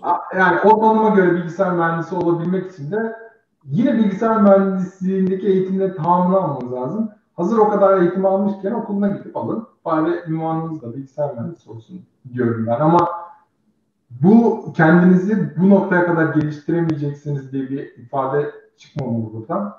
Hatta şöyle bir şey de var. Bunu zaten kimsenin ifade edebilmesi mümkün değil ki. Bu kişiden kişiye değişen bir durum. Yani bazı insanlar kendi kendini çok iyi öğrenebilen ve bunu çok iyi bir noktaya getirebilen yeteneklere sahipler. Siz öyle bir insan olabilirsiniz ve bilgisayar mühendisinin bilmediği bir sürü konuyu dahi biliyor olabilirsiniz. Bu tamamen dediğim gibi kişisel bir konu. Ben bilgisayar mühendisliği bölümünden mezun olduğumdaki bilgilerimin üstüne bir sürü şey kendim öğrendim. Ama benim bilgisayar mühendisi ünvanını kullanmama sebep olan tek şey oradaki öğrendiklerim. Ama beni işte atıyorum şimdi Google'da işe sokan, orada çalışmamı sağlayan, orada insanların bana güvenmesini sağlayan şey benim bilgisayar mühendisliğinden mezun olmam değil. Bilgisayar mühendisliğinden mezun olup üstüne de bir sürü şey ekstra katmış olmam. Ama bu tamamen kendime ait olan bir şey. Bilgisayar mühendisi gerekli midir Google'a girmek için? Şu anki değişikliklere bakarsanız hayır. Ama mesela TÜBİTAK'a girmek için mühendis olmamız gerekiyordu. Ben TÜBİTAK'ta Pardus'ta çalışamazdım. Mühendislik diplomam olmasaydı. Evet yani bazı şeyler hakikaten bir prosedürel, bürokratik aynen, kısmı var. Kısmı var. O kısımlara bir şey yapamıyoruz. Haklı da bulmuyorum, haksız da bulmuyorum. Yani şu noktada bir çok eskiden bir abim bir tanım yapmıştı. Ben işe birisini almak istiyorum. Ben bilgisayarın nasıl çalıştığını bilmiyorum. Ama ben bilgisayarlarımızı tamir edecek, bunların bakımını sağlayacak birini almak istiyorum. Şimdi ben senin bu işi nasıl yapıp yapmadığını nereden bileyim? Ama sen bilgisayar mühendisliği diploması aldığın zaman ben diyorum ki ya işte şu X okul bu adama bilgisayar mühendisidir demiş. Demek ki bu işi biliyor. Bu biliyor olduğunu göstermez bu arada. Belki bilmiyor. Yani bilgisayar mühendisliği mezunu olmuş ama gerçekten bilmiyor da olabilir. Ama o adamın gözünden, ki o adam çok haklı, o adamın gözünden elinde bir veri var. Diyor ki sen bilgisayar mühendisisin. Yani bir ünvan. Nasıl ki doktora gittiğinizde doktorun ne kadar yeterli olduğunu bilmiyorsunuz ama doktor olduğunu biliyorsunuz. Diyorsunuz ki bu adam okumuş ve bu konuda eğitim almış. Demek ki ben buna güvenebilirim. Adam belki sizin ölümünüzü sebep olabilir. Yani bu belki de o konuda çok eksik bilgileri var. Ama hala doktor olduğu gerçeğini değiştirmiyor bu. O yüzden bunları böyle sınıflandırmamak lazım. Her doktor iyi doktor değil. Her mühendis iyi mühendis değil. Bir sürü insan herhangi bir iyi mühendisten bile iyi bir mühendis olabilir. Ama konuyu title yani o başına getirdiğimiz zaman, ünvan başına getirdiğimiz zaman bunun prosedürü belli. Bunu veren bir yere gidiyorsunuz, eğitimini alıyorsunuz, belli bir şartları geçince de mühendis oluyorsunuz. Bu. Ya ben de şunu bir ekleyeyim bence. Yani bu alaylı yazılımcıları hani 30 yaşına gelmişsin ve bilgisayara ilgi duyuyorsun, yapabileceğini görmüşsün. Evet bu noktadan sonra belki okumayabilirsin. Hani böyle piyasada kendini, iş tecrübeni, kendini çalışarak geliştirmişsin ama şimdi birazcık yani ben lise öğrencilerinde tembelliğe kaçan bir yaklaşım da görüyorum. Yani ÖSS'ye çalışmak istemedikleri için yani şimdi şöyle bir şey var. 5 saatlik bir YouTube videosu, bir tutorial serisi izleyerek bir uygulama geliştirilebiliyor şu an. Yani artık baştan sona neredeyse bir mobil uygulamayı geliştirmek çok kolay. Gerçekten 5 saatlik videoları var. Ben de yaptım, izledim. Çalışıyor yani o videolardaki şeyler. Ama işte onu yapmak demek ben bu işi yapabiliyorum. Yani o işin çok çok küçük bir kısmı ve aynen. Lise öğrencisi olarak onu yapmanız çok güzel, ilgilisiniz. Bir şeylere ne kadar erken başlarsanız o kadar iyi ama ya bence hayatın o döneminde yapılacak şeylerden tabii en önemli şeylerden bir tanesi yani. Ben bu arada bir örnek olarak şey vermedim. Gidip okumayın demedim. Bence kesinlikle okuyun. Çünkü bence okul hangi bölüm okuduğunuzdan bağımsız. Üniversite okumak hayatınızda çok fazla şey değiştiriyor. Hem sosyal olarak hem de algısal olarak bir sürü şeyin farkına varıyorsunuz. Üniversitede varıyorsunuz bunun farkına. Ve üniversite o kadar güzel bir dönem ki hem bir sürü şey öğrenebilirsiniz hem de bunu yaparken hala ailenizin ya da yakınlarının sizden çok büyük bir beklentisi yok. Yani size büyük ellerinden gelen bütün imkanlarıyla destek olmaya çalışıyorlar. Ama sizin gidip de hani tabii bazı durumlar varsa çalışmanız da gerekebiliyor vesaire ama çoğunlukla aslındaki beklenti sizden okuyup mezun olmanız ve o dönemi bence kaçırmamanız gerekiyor. Yani lisedeyken yazdığınız programlamayla yükselmek için çok büyük zorluklar çekeceğiniz kesin ileride. Çünkü işin temellerini öğrenmek istiyorsanız eğer ki bence işin temellerini öğrenmek ilk söylediğim işte hiçbir dilin insanı olmayına gidiyor.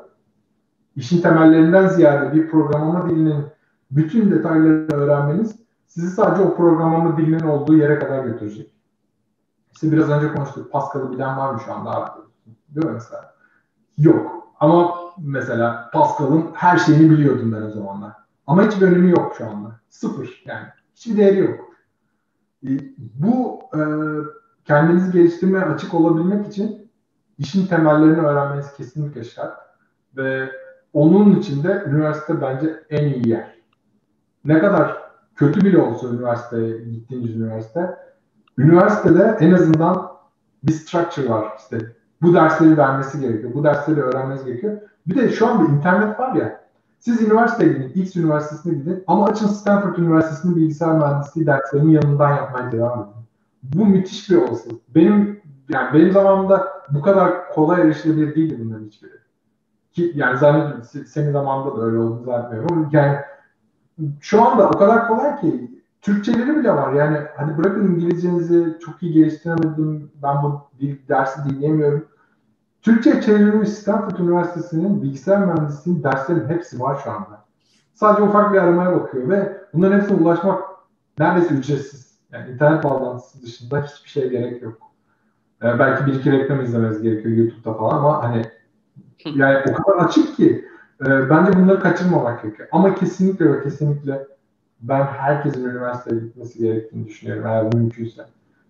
Ama bu işi yapmak için üniversiteye gitmek zorunda değilsiniz. Bunu da not olarak ekleyeyim. Tabii yani evet. Ama dediğimiz gibi üniversite size bir evet. Sizi bir yola kendisi soktuğu için yani o yolu takip ederseniz öbür türlü savrulma ihtimaliniz birazcık daha fazla olabiliyor yani. Aynen öyle.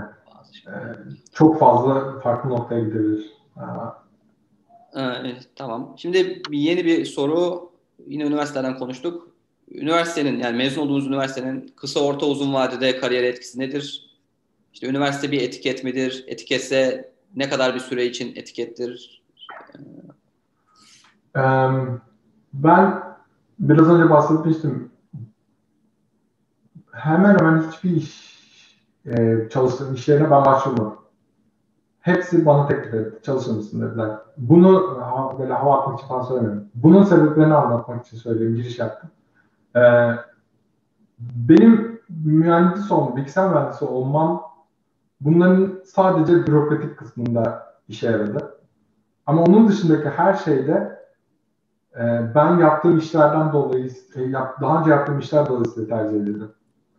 İşte ben blogda çok güzel yazı yazıyorum diye bana dergide yazar mısın dediler. İşte ben Pardus'a, özgür yazıma, açık kaynak kodlu yazımlara destek vermeye çalışıyorum diye işte gelip burada çalışmak ister misin dediler. Benim Koding'in geçişim bile onlara yaptığım bir işin arkasından, yaptığım işi çok beğenmelerinden sonra oldu. Google'a işte recruiter işte şuradaki işlerini gördük, çalışmak ister misin diye ulaştı kendi. Bunların hiçbirinde sen bilgisayar mühendisiymişsin, bizde de çalışır mısın diye diyen olmadı. TÜBİTAK girerken bana şunu sordular, bilgisayar mühendisi mezun musun? Ya, mühendislik mezun musun? Bu teknik olarak zorunlu olan bir kısmıydı. Bunun dışında ben zannedersem yani Google şu anda istemiyor ama belki ben girdiğimde de mühendislik diploması gerektiriyordu. Belki bundan 5 sene önce gerektiriyordu. Çünkü hatırlıyorum birkaç arkadaşım mühendislik okumadığı için, hatta bilgisayar mühendisliği okumadığı için ya da computer science okumadığı için reddedilmişti. Ama şu anda bildiğim kadarıyla gerekmiyor. Yani böyle bir şart var mı? Eğer siz qualified olup interviewleri geçtiyseniz bilgisayar mühendisi ya da mühendis misiniz diye bakmıyorlar. Ama büyük ihtimalle herhangi bir yerde en azından bir 4 yıllık bir mühendislik okulu okumuş olmanız çok büyük bir avantaj. Bu açıdan bakarsanız bir etiket midir? Etikettir. Ama sadece bir etiket midir? Hayır, değildir. Çünkü ben bilgisayar mühendisi olduğum için tercih edilmedim ama bilgisayar mühendisliğinde öğrendiğim bir sürü temel bilginin üstüne bir sürü şey katabildiğim için tercih edildim. Ya da tercih edilmiş oldum o dönemlerde de. Onun için okul okumanın çok büyük faydası var. Ama sonunda aldığınız title'ın dışında faydalarından bahsediyorum ben. Evet, öyle bir faydası da var. Evet, siz bilgisayar mühendisiyim diyorsunuz. Zannedersem başka dallarda işte imza yetkisi gibi şeyler var. Bilgisayar mühendisliğinde öyle bir şey yok. Türkiye'de sokmaya çalışıyorlar falan filan. Bence çok gereksiz bir nokta ama işin bürokrasi kısmı dolayısıyla eğer böyle bir bakış açısından bakıyorsanız işin bürokrasi kısmı için gerekli. Ama doğru mu bu gerekli? O tartışılır. Ben katılmıyorum doğru olduğuna. Ama bunu ifade yani yine aynı o abimin söylediği şeye geliyorum. Bu işe alacağımız adamın ya da bu projeye imzayı atacak adamın bu işte yeterli olup olmadığını nasıl ispat edebiliriz peki? Tamam, sen kendini geliştirmişsin, çok güzel ama ben bilgisayardan anlamıyorum. Senin gerçekten çok iyi bir mühendis olduğunu, çok iyi bir yazılım mimarı olduğunu anlayabilmem için bana bir done verebilir misin? Tabii işte bak yaptığım işler. Bu bir etken.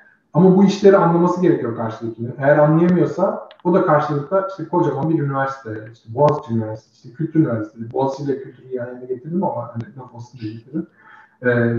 işte İstanbul Üniversitesi, işte Yıldız Üniversitesi vesaire bunlardan mezun olmuş ve işte elinde bir belge var. Aynı açıdan bakıyorum ben. Bu sizin için, o title için değil ama öğrenecekleriniz için çok önemli. Üniversiteye gitmek ve işin temellerini öğrenmek.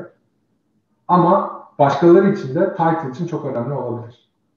Ben TÜBİTAK dışında karşılaşmadım. Yani TÜBİTAK'taki hayatım dışında karşılaşmadım. Ne yapsam bilgisayar mühendisi misin diye bir soruyla ya da mühendislik mezunu olsun diye bir soruyla. Ama başkaları için önemli olabilir maalesef. Ama bence bu kötü bir şey değil. Onu demek istiyorum. Çünkü zaten üniversiteye gitmek ve mümkünse bu eğitimi almak iyi bir şey. Ama alamadınız ve 30 yaşına geldiniz ve almayı düşünüyorsunuz. Bu dünyanın sonu değil. Hala çok iyi işler yapabilirsiniz. Hala çok farklı yerlere gelebilirsiniz. Hala istediğiniz hayalleri gerçekleştirebilirsiniz. Bu onun için de engel değil. Aa ben bilgisayar mühendisi okuyamadım. O zaman bırakayım bu işi demenize gerek yok. Yani öyle bir meslek değil. Gerçekten. TÜBİTAK olarak ben şeyi söyleyebilirim. Ankara'daki savunma şirketleri için de benzer, savunma sanayisi için de benzer bir durum vardı bildiğim kadarıyla. Hani bilgisayar mühendisliği pozisyonuna diploma istiyordu ve hatta belli üniversitelerden istiyordu yanlış hatırlamıyorsam. Sonradan değişti, değişmedi onu bilemeyeceğim ama benim mezun olduğum zaman da böyleydi. Ama bu yani neticede özel sektöre de iş yapabildiğiniz, hatta kendi başınıza da bir iş yapabildiğiniz bir ortam olduğu için yani... Evet. Yani... Ben onları hem haklı hem haksız buldum. Yani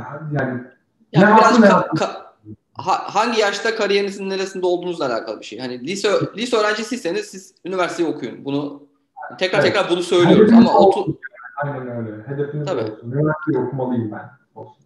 Ama işte 25 yaşına gelmişsiniz, 30 yaşına gelmişsiniz. Hatta belki işte aileniz sizden bekliyor, toplum bir şeyler bekliyor.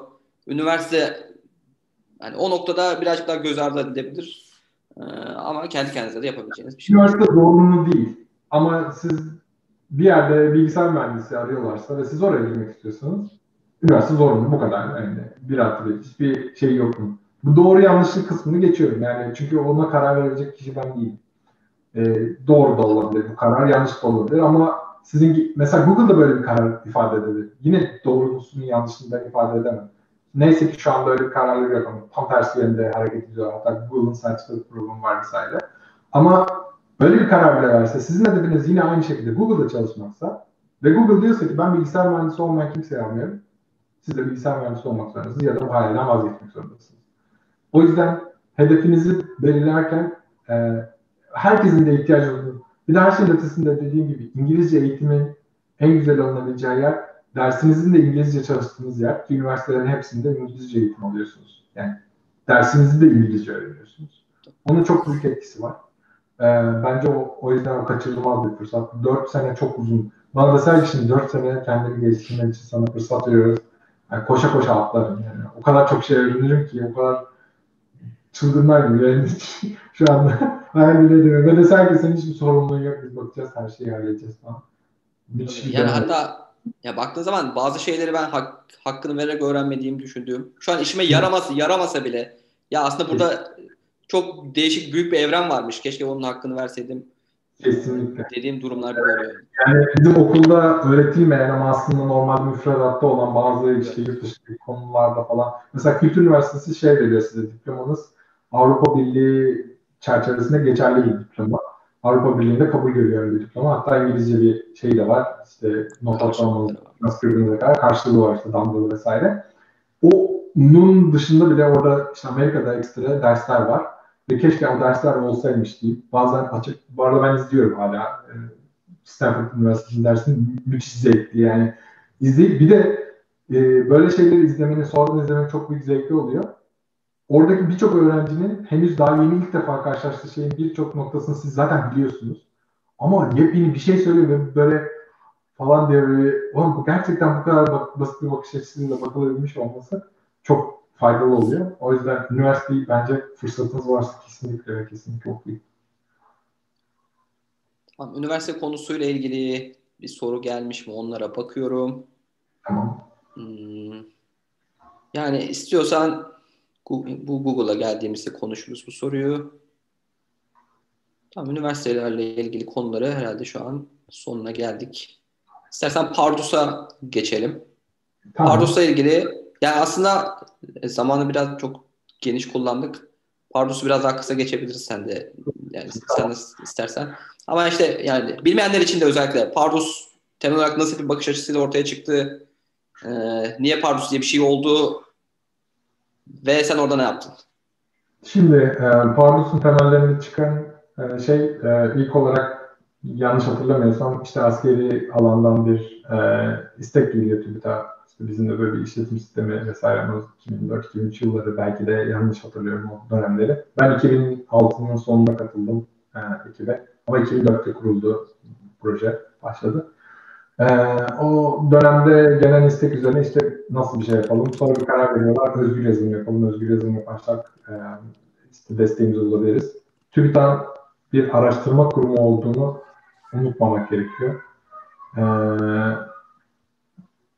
Türkiye Bilimsel Teknoloji Araştırma Kurumu zaten açılmadan hani şey yok.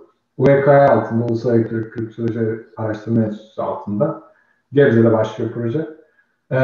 Proje başlarken temeller şu, biz bir Linux dağıtımı yapalım ama bu yaptığımız Linux dağıtımı bir şeylerin iyileştirilmiş hali olsun ve Türkçe olsun. İşte ilk başta şeyle başlanıyor, Gentoo Linux'un üzerinde bir kuluçka dağıtım başlanıyor. Sonra o dağıtımla ilgili ve diğer dağıtımlarla ilgili bir ortak program olan paket yöneticisinin kullanımı zor olması vesairenin üzerinden işte o zaman biz bunun yenisini yapalım. Çünkü TÜBİTAK'ın bakış açısı şu. Ben araştırmalıyım, daha iyisini yapmalıyım. Çünkü ben bir ticari kaygım yok, asıl hedefim daha iyisini ve işte ülkeme daha faydalısını yapmak. O dönemlerde çıkan şeyleri falan geçiyor işte milli yazılım vesaire. Bence yazılımın millisi yoktur. Hele özgür yazılımın millisi asla olmaz. Herhangi bir millete bağlamak çok saçma. Oraya geçtim. O noktadan sonra şeye geçiyor.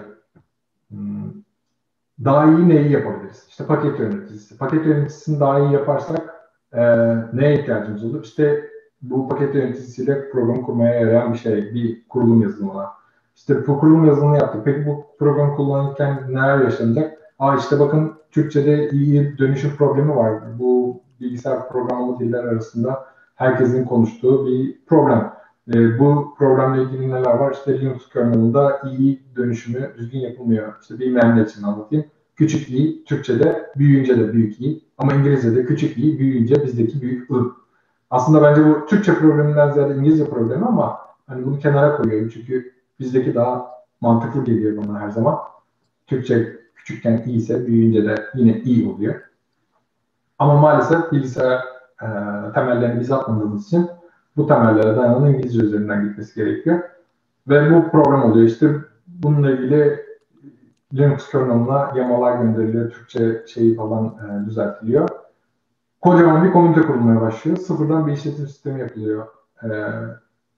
Init sisteminde yavaşlık var diye işte yeni bir init sistemi yazılıyor. Açılışı hızlandırmak için. Bunların hepsi birleşince böyle kocaman bir dağıtım haline geliyor ama her şey Türkçe, Türkçe eleştirmek için kolay araçlar, insanları paketlememiz için kolay araçlar, grafik ara birimlerle kolay kullanım vesaire. Ben Pardus'a katıldığım zaman Pardus projesinde Yalı üzerinde çalışmaya başladım. Yalı'nın açılımı da yeten Linux installer. Yalı programı Pardus'u CD'den bilgisayarınıza kurmaya yarayan yazılım. İlk Barış Metin geliştirmişti o da şimdi Google'da. Ben tekrardan işte yeni bir ara birim, yeni bir altyapıyla bir daha geliştirdim. Onun üzerine eklemeler yaptım. Ve onu en çok devam ettirdiğim yazılım oydu. Ondan sonra bir sürü grafik ara birimle ilgili işte paket yöneticisinin grafik ara biriminden sistemi menaj etmek için kullanılan grafik ara biriminin üzerinde çalıştım. Bu konuda birçok yerde konuşma yaptım ve Pardus teknolojileriyle ilgili Pardus'un altyapısında kullanılan birçok teknoloji vardı. Masaüstü ortamı için farklı bir altyapı kullanıyorduk. KDE adında bir masaüstü ortam kullanıyorduk. KDE'ye bazı katkılar yaptık. Jamaika'da konuşmaya gittim. Kanarya Adaları'nda konuşmaya gittim. Brüksel'de, Fostem'de konuşmaya gittim. Yunanistan'da, Atina'da ve Selanik'te konuşmaya gittim. Monaco'da bir etkinliğe katıldım zannedersem. Bunların hepsinde Pardus ve bizim teknolojilerimizden bahsettim. Birçok şeyi yeniden yapmış olmanın verdiği bazı dezavantajları yaşadık. Ama gittiğimiz her yerde de yaptığımız şeylerin büyük takdir gördüğünü gördük. Ve en güzeli de yaptığımız birçok şeyi başka yazılımlar hala kullanıyorlar. Yalı'nın hala kodu başka dağıtımların kurulum yazılımı olarak kullanılıyor. Yalı'da ben bir işte disk biçimlendirme için grafikal birim yapmıştım. Diskimizi resize edip işte bölümlendirip diski nereye kuracağımızı, Pardus'u nereye kuracağımızı vesaireyle. Bu hala bir yerde kullanılmıştı. KDE'ye bir ek yapmıştık. KDE'nin ana sayfası yani işte Windows'ta neydi? Bilgisayarın bastığınız zaman çıkan ana ekranın Pardus'ta yeni bir versiyonunu yapmıştım. O başka dağıtımlarda kullanılıyor. Türkçe'ye yaptığımız katkılar, Türkçe katkıların hepsi birçok dağıtım tarafından kullanılıyor. Çünkü özgür yazılım ve açık kaynak dünyasında bunların hepsi paylaşılan şeyler. Bunların hepsinin çok büyük etkisi var. Ve Pardus çok güzel peak noktalara geldi. DistroWatch diye bir web sayfası vardır. Bu Linux dağıtımlarının teknik analizlerini yapıp size onları paylaşır. 2011 senesinde zannedersem en çok sevilen Linux dağıtımı olarak dünya çapında seçilmişti. En kolay kullanılmış Linux dağıtımı olarak ifade edilmişti. Init sisteminden dolayı en hızlı açılan Linux dağıtımı olarak ifade edilmişti. Bunların hepsi benim gözümde büyük başarılar. Bir sürü işte TÜYAP'ta, bilişim fuarında standlar açtık. Pardus'u anlatmak için. Birçok yere, Türkiye'nin her yerine, seminere gittik. Hemen hemen. Benim için çok harika bir dönemdi. Çok iyi insanlarla çalıştım. Şimdi hepsi çok farklı yerlerdeler. Yani isim saysam işte Google'da çok insan var. Uber'de çalışanlar var. GitHub'da, Fatih'le geçen hafta konuştuğumuz bir sürü yerde bir sürü çalışan insan var. Hepsi başarılı insanlar zaten. Projede çok başarılıydı. Hala orada çalışanlar da var. Hayatımın güzel bir 6 senesi orada geçti. Peki şimdi Pardus'la ilgili olarak şeyi sorayım. Yani dediğin gibi daha iyi bir, daha Türkçe desteği de daha güçlü olan ve kullanım kolaylığı daha fazla olan bir Linux dağıtımı yapalım fikri ortaya çıktı. Hı. Şimdi zaten open source projelerde şey vardır yani. Hani versiyon arttıkça herkes daha komünite büyür, gelen katkılar büyür ve proje iyi bir noktaya gider. Zaten yani mantığı bu open source'un. Şimdi buradaki yani zaten biz Pardus'u yapmasaydık ve bekleseydik, örneğin yani şu an Ubuntu'nun geldiği haliyle Pardus'u kıyasladığımızda yani Pardus birazcık daha böyle yani gereksiz miydi de demek istemiyorum ama zaten yani Pardus olmadan da komünite burayı kendi kendine böyle toparlayıp evrilip hani iyi ki yapmamışız zaten Ubuntu işte 3 sene sonra bunu kendi içerisinde toparladı. Yani şöyle bir noktayı aydınlatmak gerekiyor. Ubuntu'nun nasıl büyük bir yatırımla bu noktaya geldiğini de detay olarak geçmek gerekiyor. TÜBİTAK'ta kaç kişi çalıştığımızı da detay olarak geçmek gerekiyor. Ubuntu zannedersem bayağı milyonlarca dolar para yatırıp başlatılmış bir oluşum. İyi ki de yapılmış bu arada. Şu anda Ubuntu üzerinden konuşuyorum seninle. Bu konuda hiçbir sıkıntı yok. Ama Pardus'la karşılaştırmak birazcık daha zor. Çünkü şöyle bir hatamız vardı bizim. Bu benim kişisel görüşüm. Biz Türkçe ve Türkiye'deki topluluğun çok ilerlemesi için en çok ağırlığı Türkiye'de ve Türkçe topluluğa verdik. Ama Türkçe ve Türkiye'deki topluluktan o kadar büyük karşılık göremedik. Kullanım açısından mı? Kapkanlı. Kullanım açısından yani çok fazla yerde kullanıldı Pardus. Bir sürü okulda kuruldu, Milli Savunma Bakanlığı birçok yere kurdu, işte haberlere çıktı vesaire. Hala okulları kuruluyor zannediyorum, hala Pardus'la ilgili bir şey var. Ama biz, mesela ben Kamp KDE'de işte Jamaika'da bu KDE'ye yaptığımız katkılarla ilgili bir sistem servislerini yöneten bir şey yaptığımda bunu niye kimse duymuyor? Siz nasıl bunu niye saklıyorsunuz ki falan? Yani yeni bir şey mi bu falan diye bahsediliyordu. Çünkü bizim yaptığımız bana kalırsa en büyük hatalardan biri yurt dışına açık, yani her şey açık kaynak geçirmiş olmamıza rağmen, her şey ortada olmasına rağmen ve her şey özgür yazılım olmasına rağmen bunu Türkiye dışında düzgün paylaşamadık. Ve belki de hedefimiz o olmalıydı. Türkçe onun yanında gelmeliydi. Ama biz ağırlığımızı Türkiye'ye daha çok verdik. Bence Türkiye açısından iyi oldu ama Pardus açısından iyi olmadı. Bence Türkiye açısından Pardus bir marka ve bilinirliği çok yüksek. Bence zannediyorum ki Linux'un L'sini duymamış insanlar Pardus'la beraber böyle bir şeyin varlığından haberdar oldular. Zannediyorum ki Türkçe olduğu zaman böyle içine sinebilecek şekilde kullanabileceğim bir ara gelimi görmeleri onların da işine yarıyor. Yani bizim logolarımızın içerisinde çay bardağı vardı ve ara verme şeyini bildiğin ince belli çay bardağı o klasik tabağıyla orijinal bir şeydi. Ve bizim mesela Çağlar'ın yaptığı bir tane K nazar diye bir uygulamamız var. Status barda duran bir tane nazar boncuğu sizi kendi gözlerden koruyor yani. Hani bunlar ufak dokunuşlar işin espri kısımları ama bunlar gerçekten böyle bize ait olan bir şey, böyle bizim benimseyeceğimiz bir şey yapmakta yaradı. Ama Pardus için iyi olmadı.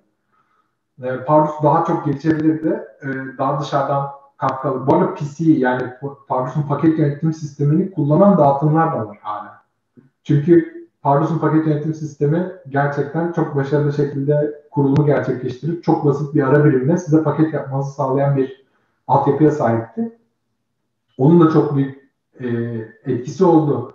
Hem dezavantajı oldu hem avantajı oldu. Çünkü dezavantajı oldu. Yurt dışındaki bir sürü komünite bilmiyordu. Bundan haberdar değildi. Pek ilgilenmediler.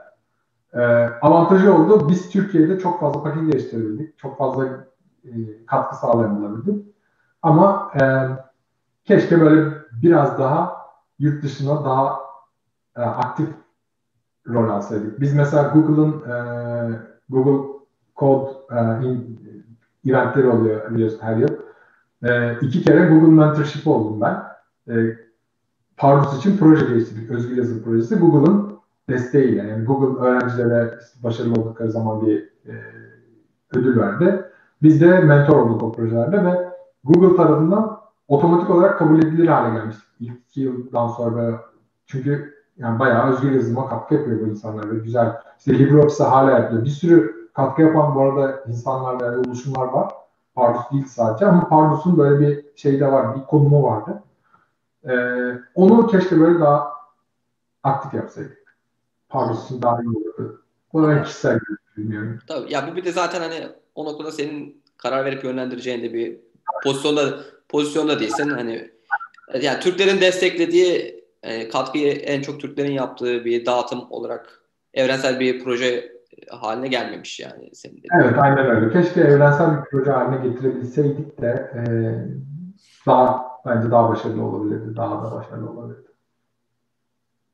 Tamam. Pardus'tan sonra peki işte 6 seneye yakın bir Pardus hikayem var. Aslında ben bir de sana kariyerine baktığım zaman şeyi görüyorum. Özellikle Amerika'da insanlar 2-3 senede bir şirket değiştiriyorlar. Yaptıkları işi değiştiriyorlar ama sen bulunduğun yerde bayağı kalmışsın. Pardon. Benim 6 yıl galiba işte Google'da 2000 geçti 4 yılında kalsın. 6 yıl benim herhalde top sınırım gibi. Ben Pardus'tan sonra işte bir 6 ay, o da 6 ay bu arada onu dikkat çekelim.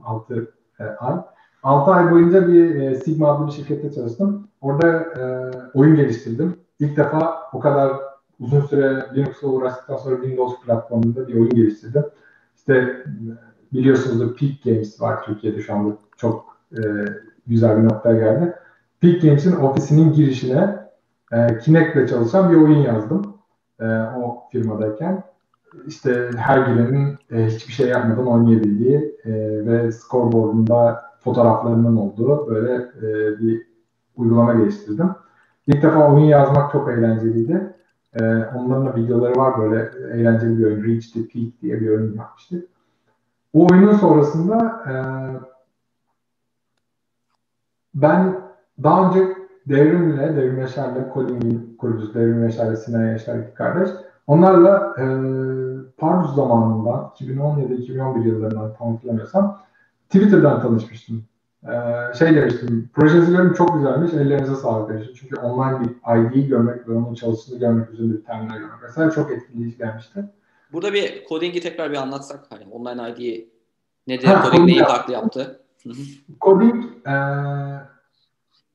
browser'ınız yani tarayıcınızın içerisinden erişebileceğiniz ve kullanabileceğiniz bir geliştirme platformu sağlayan bir uygulama olarak çıktı. Hem collaboration yani birlikte çalışabileceğiniz bir ara verirsin ya işte 3-5 kişinin aynı anda aynı editör üzerinde çalışabileceği, bazılarını izleyebileceği, bazılarını yazabileceği, belki şu andaki dönemde çok daha işe yarayabilecek, işte pair programming, beraber çalışabilmeye olanak sağlayacak bir altyapı sunuyordu. Bunun üzerine o dönemde tarayıcıların içerisindeki JavaScript'in bu kadar gelişmiş hale gelmiş olması çok etkileyici bir göstergeydi aslında. Çünkü şu anda size çok basit gelen işte bir web sayfasını açıyorum, orada bir şeyler editleyebiliyorum, orada da sonucunu görebiliyorum gibi şeyler. Bundan böyle bir 10 yıl önce, 2011 yıllarında bayağı amazing, etkileyici şeyler oluyordu. Bunları yapmış olmaları bayağı etkileyiciydi açıkçası. Hatta zaten ilk ilgiyi de Google tarafından görmüşler. Çünkü Google o zaman Chromebook yapıyor. Chromebook'lar çok temel makinelerde bir browser'ları var. İşte Chrome browser'la uzaktan çalışıyorsunuz aslında. Online çalışıyorsunuz. Makinenin kendisinde hiçbir şey yok. Makine sadece bir araç bağlamak için. Hatta makineyi çöpe atıp yenisini alıp kaldığınız yerden devam edebiliyorsunuz. Çünkü aslında her şey uzakta. Çok eskiden Sun Microsystems'in yaptığı Dummy Terminal'la gibi çalışan bir altyapısı vardı. O öyle bir altyapı için bir IDE olması çok etkileyici. Ve Koding bunu başarmıştı. 2012 yılında işte bu oyun firmasında çalıştığım dönemlerde Devrim Yaşar bana bir mesaj attı. Şey dedi, Gökmen bir problemimiz var bir terminalle ilgili. Sen işte Pardus'ta çalışmıştın. C++ ile ilgili yazmış bir kod ama bu kodla ilgili bizim bir bilgimiz yok. Hani bize bir yardım etmek ister misin falan. Ben göndermedim bakalım falan dedim. Neyse gönderdim. Bir programlar vardı. Çözdüm onları. Derlemeyi yerlettik. İşte o zamanki Koding'in altyapısında kullanılan tarayıcının içerisinde çalışmış olan terminal emülatörünün altyapısıyla ilgili bir koddan bahsediyorum. Bu arada her şeyden bahsedebiliyorum Koding'den. Çünkü Koding'i biz sonra open source yaptık. Onu da hızlı deyince. Bir şirket olmasına rağmen, Silikon Vadisi'nde bir startup olmasına rağmen. Neyse. Aradan birkaç gün geçtikten sonra arada çok kimsenin de bilmediği başka bir hikaye anlatayım. Ben iş değiştirmeye karar verdim. Dedim ki başka bir yere gideceğim. O dönemler Pardus'tan eskiden çalıştığım, şu anda Uber'de çalışan Renan var. Renan Çakır. O dedi abi, o Fizi'de çalışıyor Türksel'de. Abi buraya gelmek ister misin falan. İyi falan, geldim görüştüm falan. Bayağı Levent abi vardı işte izliyorsa kırılmasın bana. Bayağı görüştüm falan. O günün akşamı Devrim abiyle işte Skype'da konuşuyoruz. Bu arada Twitter'dan konuşuyoruz. Ben Devrim Yaşar'ı ve Sinan Yaşar'ı daha önce hiç tanımadım. Kişisel olarak görmem o döneme kadar. Başka da hiçbir bağımız yok. Yani hiçbir bilgilimiz, ilişkimiz yok. O dönem şey dedi bana, Gökmen, ben ona şey anlattım, ben dedim abi iş değiştireceğim, hani size çok vakit ayıramayabilirim, haberiniz olsun. Abi, nasıl iş değiştireceksin falan, senin iş değiştireceğini bilseydik, biz başvurduk falan. Ertesi gün bana işte kocaman bir mail yazmışlar, işte sen boş ver oraya gitme, sen gel buraya, işte uçak biletini de aldık, uçak biletini de ekle, gel beraber çalışalım. Nasıl falan, ben gittim işte konuştum fiziğiyle, Levent abi de sağ olsun beni anlayışla karşıladı falan. Olmaz dedim. Bir hafta sonra bayağı bildiğiniz San Francisco'ya gittim. Amerika vizem de vardı daha önceden. San Francisco'ya gittim ve Devrim abi de Sinan'da tanımıyorum. Bayağı yani.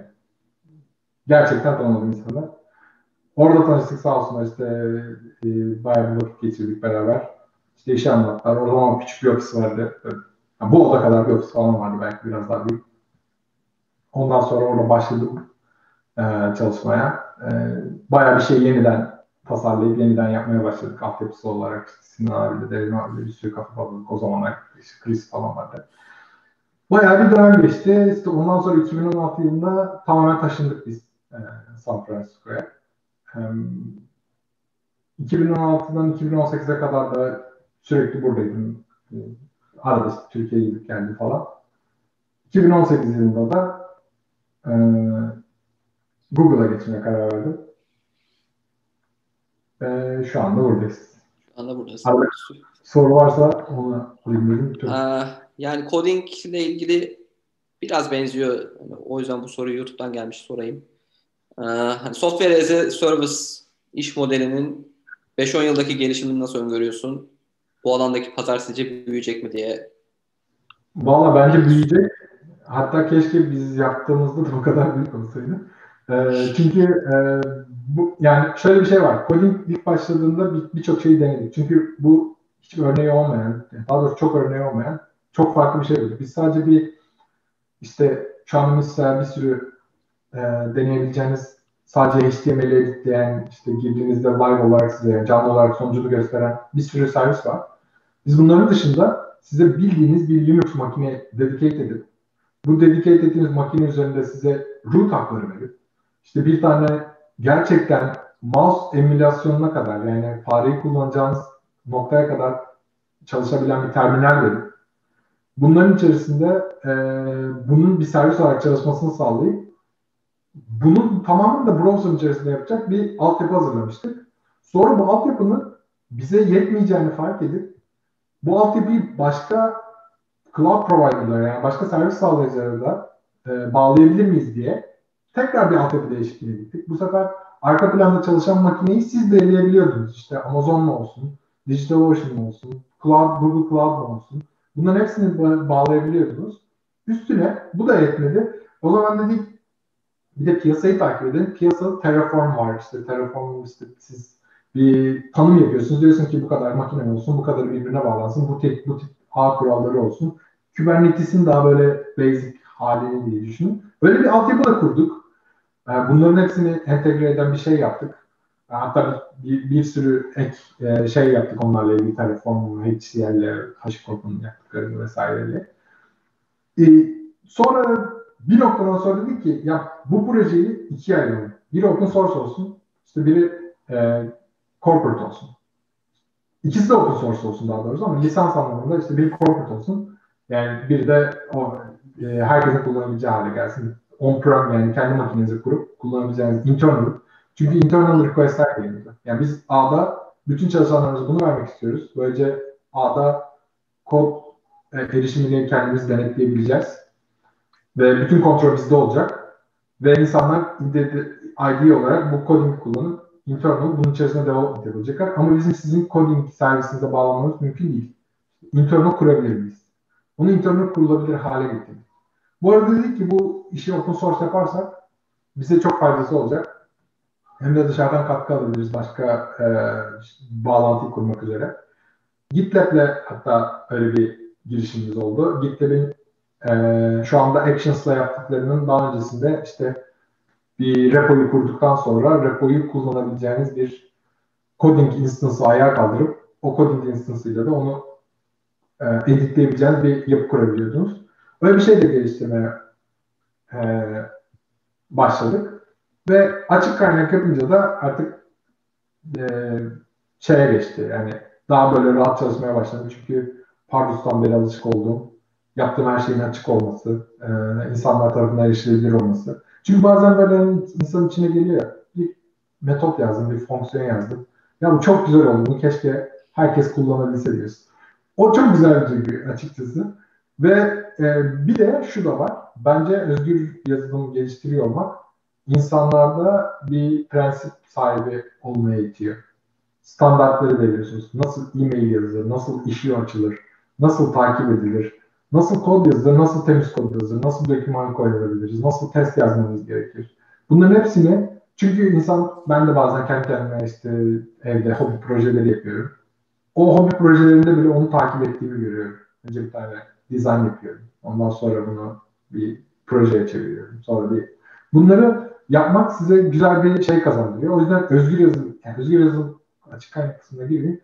Açıkça insanları paylaşabileceğiniz kodlar yazmak güzel bir praktis, güzel bir deneyim olur.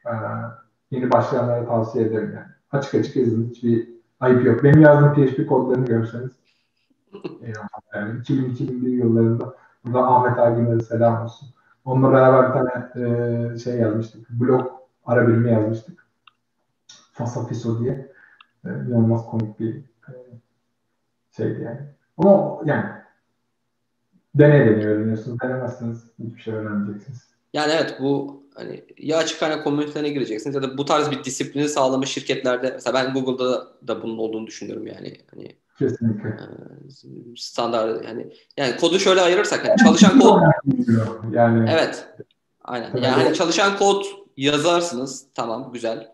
Yani hızlı çalışan, verimli çalışan kodla yazarsınız. Ama ondan sonra yani kademe kademe böyle daha okunabilen, daha böyle üzerine geliştirilmesi daha kolay olan, daha diğer developer filan kod yazmak. Yani bunlar aynen. Biraz da zaman isteyen tabii mevzular ama. O, evet, ama ona edinmeye çalışmak ve onunla başlamak evet. Çok önemli. Bu arada çok güzel bir nokta değil mi? Ben onu her zaman Pardus'tayken de öneriyorum. Bir sürü open source proje var. Ve şu anda çok kolay erişilebilir. Eskiden böyle GitHub gibi merkezi bir sistem yapıp hepsini kendi SVN depoları, işte CSV depoları vesaireleri vardı. Hani çok zor bulunabiliyordu. Şimdi GitHub'da gidin herhangi bir proje, herhangi bir proje kullandığınız ya da kullanmadığınız olabilir ama kullandığınız olsa daha rahat edersiniz.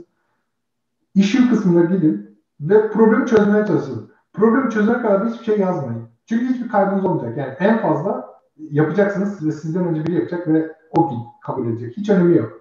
Önemli olan sizin orada bir şey öğrendiniz ve öğrendikten sonra eğer paylaşırsanız çok çok fazla şey öğreneceksiniz. Çok büyük deneyimler kazanacaksınız eminim. Bu çok önemli bir adım.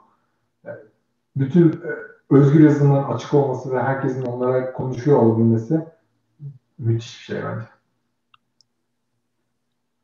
Evet, şimdi o zaman Google'a gelebiliriz. 1 saat 45 dakikanın evet. Sonunda. Evet, çok olmuş. Google'la ilgili önce YouTube'dan gelen aslında bu klasik bir soru ama bunu bir soralım. Algoritma ve sistem design özelinde nasıl hazırlandınız Google mülakatlarına? Mülakat süreci ve hazırlık için genel önerileriniz nelerdir diye soru gelmiş. Bunu zaten internette de bulabileceğinizden farklı pek bir şey söyleyeceğim. Çünkü onların hepsi doğru. Yani yanlış hiçbir şey yok. Hiç magical bir şey yok yani. Orada yazan neyse o. System design diye çok güzel bir tane repo var. Bu arada sistem dizaynı ben böyle konular bazında öğrenilecek bir şeyden ziyade zamanla öğrenilecek ve beyninizde oturan bir altyapı olduğunu düşünüyorum. Böyle her konunun düzgün bir tanımı yok hiçbir zaman. Ve bu öğrendiğiniz ve tecrübelerinizle bağlantılı olarak çok değişken bir şey. Sistem dizaynı çalışmanın en temel yolu belirli şeyler, en basit şeyler. Bir arama motoru nasıl çalışırın? Ya da öyle bir arama motorunu size nasıl tasarlatırızdan başlayıp işte klasik işte bir kısaltma servisi, işte Bitly gibi kısaltma servisini nasıl yaparız? Bunların edge case'leri nerede? Bunlara dikkat edecek şeylere yoğunlaşmakta fayda var. Bunların en önemlisi dediğim gibi System Design Primer diye bir GitHub reposu var galiba. Open, herkesin erişebileceği bir repo. Orada bir sürü örnek var. Bir sürü şeyin farklı tasarımı nasıl yapılır diye. Ama dediğim gibi bu konu bence Google'da da interview sürecinde de insanların öğrenmek istediği sizin sistem dizaynı yapabiliyor olmaktan ziyade sistem dizaynının ne anlama geldiğini, nelere dikkat ettiğinizi ölçmeye çalışıyorlar. Yoksa evet arama motorunda şunu unuttu gibi bir yaklaşımdan ziyade orada arama motoru bir meta yani bir şey, bir etkenlik. Siz nasıl tasarladınız bunu? Nelere dikkat ettiniz ya da neleri gözden kaçırdınız. En çok dikkat edilen şey odur interviewlerde. O yüzden hani şu konuya çalışın kesinlikle çıkacak gibi bir konu yok. Zaten öyle bir konsept de yok. Çünkü öyle bir cevap yok. Bu arada sistem dizaynında bin bir türlü şekli var. Yani doğrusu var. Kesin olmazsa olmazları var. Ama tamamen kişinin teknik altyapısına bağlı olan şeyleri de var. Sistem dizayn önemli. Ben onun dışında yani bu her yerde söylenen bir şey. Computer science üzerinde, bilgisayar bilimleri üzerinde dikkat etmeniz gereken en önemli şeyler veri yapıları. Bu veri bir bilgisayarda nasıl duruyor? Bu veriyi benim önüme getiren şey ne? Bu veriyi istediğim zaman, ben o tuşa bastığım zaman o bilgisayar ne yapıyor da ben bunu ekranda görüyorum. Hatta ekranda nasıl görüyorum? Bunların hepsi dediğim gibi öğrenilmesi gereken sorular değil. Bunların hepsi temel bilgi ve bunların hepsini bilgisayar mühendisliği okuduğunuz zaman öğrenebilirsiniz aslında. Sort algoritmaları. Bunlar çok önemli. Dikkat etmeniz gereken şeyler. Belirli işte quick sort'u, bubble sort'u bunların hepsinin temellerini bilmekte fayda var. Zaten yani Google'da interview'e nasıl gelirim diye yazsanız benim çocuklarımdan farklı bir şey göreceksiniz ve bunlar hepsi doğru. Bunlar önemli şeyler. Pek bir başka bir şeye dikkat etmedim ben de açıkçası. Evet, bayağı standart bir süreç. Evet. Hani Aslında hatta ben Türk mühendislerin daha çok gelmesini, çünkü biz standart süreçleri işte lise sınavıyla, üniversite sınavıyla bence bayağı tecrübe etmiş bu konuda, hani kondisyonu olan insanlarız ben. Ve evet, yani çıkmış soruları var bu işin de, işte sistem design içinde çıkmış örnek şeyler var. Direkt kendisi gelmese bile bir benzeri geliyor ve bakış açısı. Ya zaten sizden onların temelini öğrenmiş bir insan mısınız, değil misiniz öğrenmeye çalışıyorlar. Başka bir şey yok. Çünkü yapacağınız projeyle alakası bile olmayabilir bu arada yani. Girdiğinizde yapacağınız işte size sorulan sorunla alakası olabilir mi? Var. Tamamen de olabilir. Olmayabilir. Ama önemli olan şu. Ya ben bu interview'e gelen kişiyle çalışabilir miyim? Bu adama güvenebilir miyim? Ve bu işi ondan bekleyebilir miyim? Bunu görmeye çalışıyorlar. Siz bunu ispat ettiğiniz sürece sıkıntı olacağını zannetmiyorum. Tabii İngilizce de çok önemli bu arada. İngilizce de evet, çok önemli. Yani oraya... Karşılaştırdıkları için değil. İnsanlar bunun için etkili oluyor. Yani daha avantajlı oluyorsunuz. İngilizce. Şimdi, kendinizi düzgün ifade edersiniz. Soruda gelmemiş İngilizce kısmı. Hani algoritma ve sistem dizayn üzerine sormuş ama yani mülakatlarda, sen de mülakat yapıyorsunuz zaten Google'da. Hı-hı. Ama Koding'deki o 6 yıllık tecrübede zaten Amerika'da yaşadığın için İngilizcen gelişmiştir. Sen ama evet. Onun çok etkisi var tabii. Bilmiyorum, bence bunu söyleyebilir miyiz, söyleyemez miyiz? Google polisisi gereği ama yani mülakata giren, senin mülakat yaptığın insanların İngilizcesine ne derece önem veriyorsun? En azından bunu sorayım. Ya da hayır, nasıl bir İngilizceyle şey yapıyorsun? Onu ifade edeyim. Sizin kendinizi ifade edebilmeniz için İngilizceniz çok önemli. Karşınızdakiniz hiç öyle bir önemi yok ama kendinizi ifade edebilmeniz gerekiyor. Yani kimsenin, zannetmiyorum yani bunu policy anlamında da sormaya da gerek yok ama kimsenin sizin İngilizcenizi sorguladığı bir nokta yok.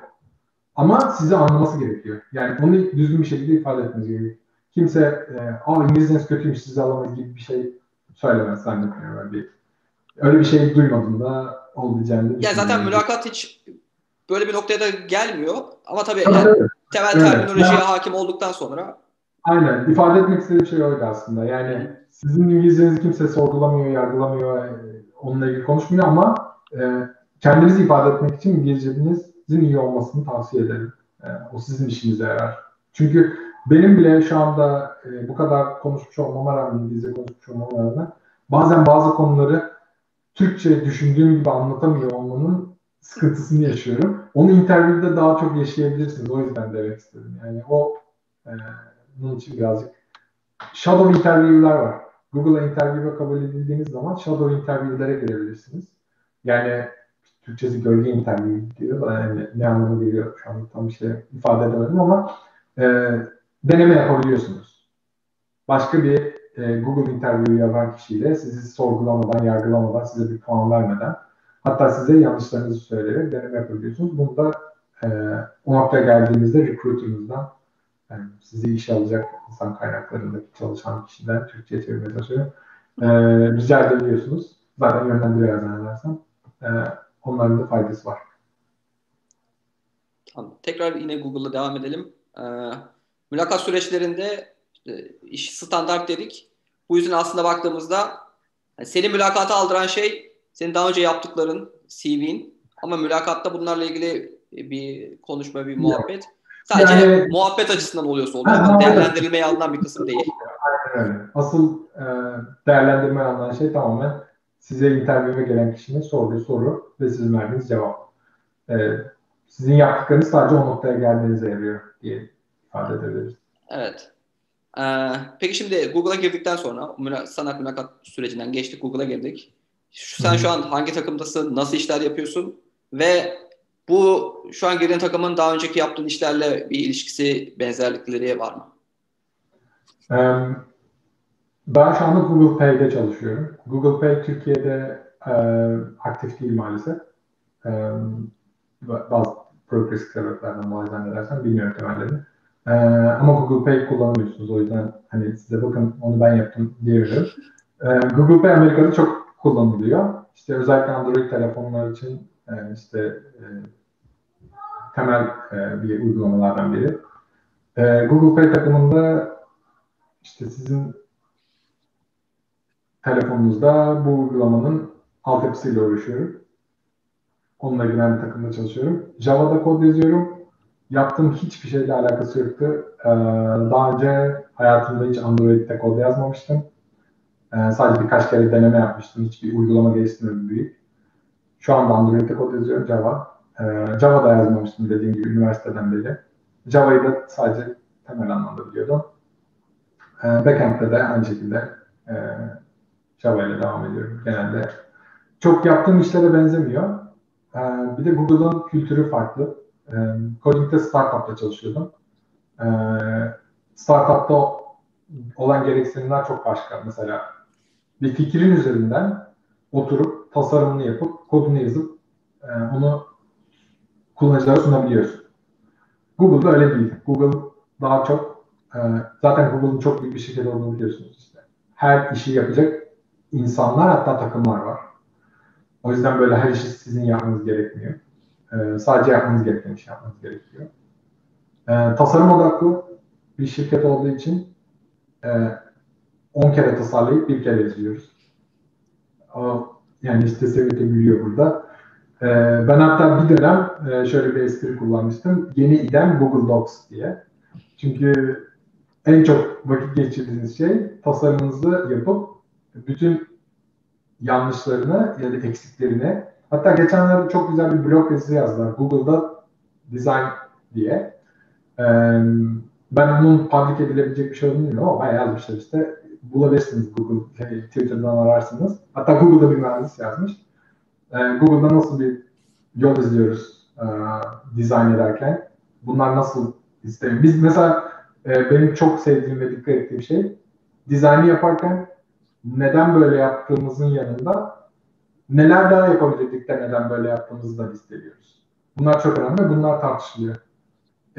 İşin en büyük kısmı, bu kadarcık bir işin en büyük kısmı şuraya kadar tasarım, şu kadarı kod yazmakla geçiyor büyük ihtimalle.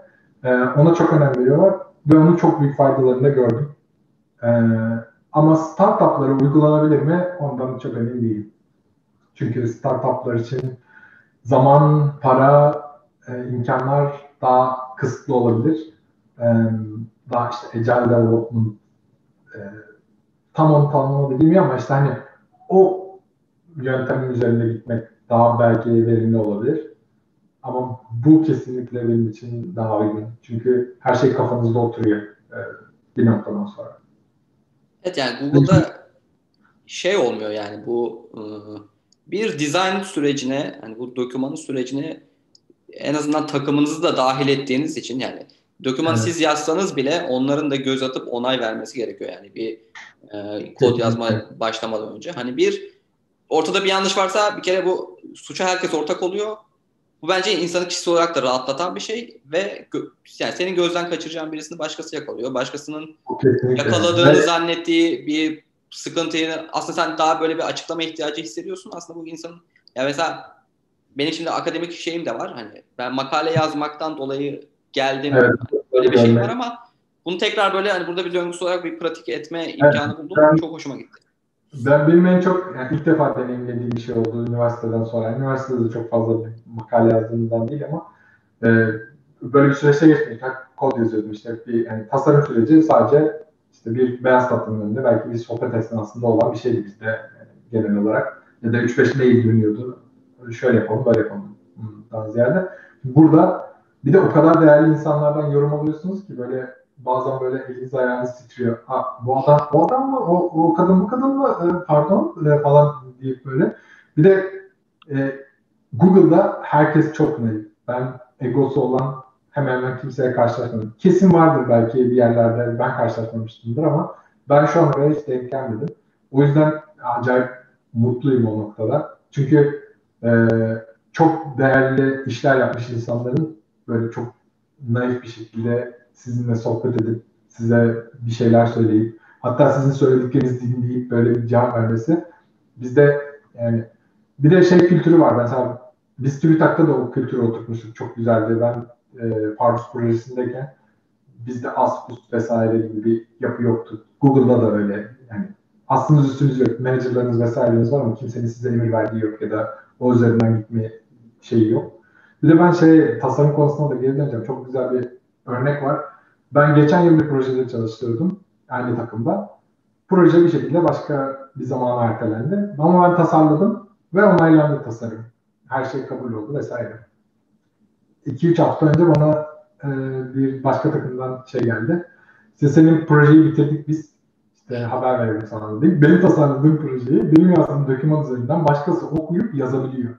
Çünkü öyle bir noktaya getiriyorsunuz ki o dokümanı artık yani bu işi okuyan herhangi biri bunu okuyup anlayabilir ve uygulayabilir. Ve onlar da uygulamışlar, getirmişler. Ben de vay be ben bunları bile bu kadar noktaya getireceğimi düşünmemiştim diye bakıyorsunuz. Acayip etkileyici. Şimdi sabaha kadar bu kültürünü örsek bitiremeyiz herhalde. Evet. Ama dediğim gibi her yere uygun olmayabilir. Yani her şirketin tutmasına uygun olmayabilir. Evet. Ama yani bu dizayn kültürünü özellikle ben yeni geldiğimde de çok sevmiştim. Çünkü hani zaten Google'ın kendi içinde de bir Google var. Onu da bir söyleyeyim yani arama motoru. Ve buradan yani her türlü aradığınızı bulabiliyorsunuz şirket içi şeylere bile. Ve bu özellikle yeni başlayan bir çalışanın adapte olmasını ve öğrenmesini. Çünkü bazen yani bazı insan kendi karakterine göre sürekli bir soru sormak, sürekli birisine ulaşmak tercih etmeyebilir. Evet. Ama Ahmet döneminde zor da olabilir. Evet. Ofiste birisiniz falan. O yani evet. Şimdi düşünüyorum işte. Kendime böyle oldum da pandemide olsaydık başlasaydık zor olabilir gerçekten. Ama müthiş bir ortam oluyor onun için tabii size. Her şeye ulaşabiliyorsunuz. O faydalı tabii. Yani Google'la ilgili evet. Sen az önce bir blog yazısından bahsettin. Ben de kitap önereyim madem. Software Engineering at Google diye bir kitap var. Aynen. O da çıkıyor. Pelikan kitabı. Evet. Bu kitap bayağı şöyle kalın bir kitap yani. Ama sadece kültür değil. İşte yani testing'i biz Google'da nasıl yapıyoruz? Code review'i biz nasıl yapıyoruz? Ben paylaşabildiğinizi bilmiyorum açıkçası ama kitap nasıl güzel. Evet. Ben de onu rahatlığıyla şu an zaten. Evet. Ben söyleyebiliyorum. Hani ilgilenenler İngilizce bir kitap ama baştan sona Google'la ilgili her şeyde dobra da anlatmışlar. Yani ben öyle bir şeyde bir hava sezmedim o kitapta. Gerçekten Google'ı olduğundan farklı gösterim gibi bir şey yok. Mystery şeklinde bir şey yok yani. Belli kurallar var. Mühendislik böyle mystery'e ya da acabalara ya da bilinmezliklere bakan bir dal değil. Yani ne yaparsanız o çıkıyor. Düzgün tasarlarsanız çünkü Google Docs'ta bir şey yazıp silmek 1 milisaniye alıyor. Ama siz onu koda geçirip onu kullanıcıya ulaştırıp kullanıcının yanlışı gördüğü zaman geri dönmesi, sizin yenisini yapmanız vesaire çok daha uzun bir zaman oluyor. O yüzden o riski alıp almamak konusunda tasarım dokümanlarının çok büyük faydası olduğunu düşünüyorum. Çok ileride belki emekli olmadan önce bir şirket kurmaya falan karar verirsen aynı kültürü devam ettiririm. Ama şimdi öyle bir şey yok. Şeyin bir sorusu gelmiş. Volkan Çınar'ın. Lisede sınıf arkadaşıyız ve o lisede bilişim teknoloji öğretmeniyim şu an diyor. Vay be. İşte hatırladım Volkan. Deneyimlerini öğrencilerine aktarmak ister mi diye sana buradan bir davet yolladı. Tabii ki de her zaman. Ne zaman isterse bana ulaşabilir. Twitter'da Gökmen. Süper. Şimdi sordu. Şimdi tekrar Google'la ilgili olarak gelen bir soru vardı. Çalıştığınız diğer şirketlere kıyasladığınızda yine Google'ı övelim yani ne olacak? Daha iyi veya daha kötü olduğunu düşündüğünüz yönleri nelerdir diye soru gelmiş. Google'da her şeyi yapacak başka insanlar olduğu için size sadece yapacağınız işi yapmak kalıyor. Mesela Koding'de öyle bir imkanın yoktu ama bu Koding ile ilgili değil. Startup herhangi bir şirkete giderseniz hemen hemen aynı sorunla karşılaşırsınız. Bu bir sorun da değil, bu bir süreç aslında. Çünkü orası da evolve ediyor. Yani ortada bir işte başarılı olup bir seviyeye getirip bir noktaya bir para kazanmanız ya da bir gelir elde etmeniz gerekiyor. O noktaya gelene kadar yaptığınız şeyler işte bir yerden sonra bazı şeylerden fedakarlık etmeyi gerektiriyor.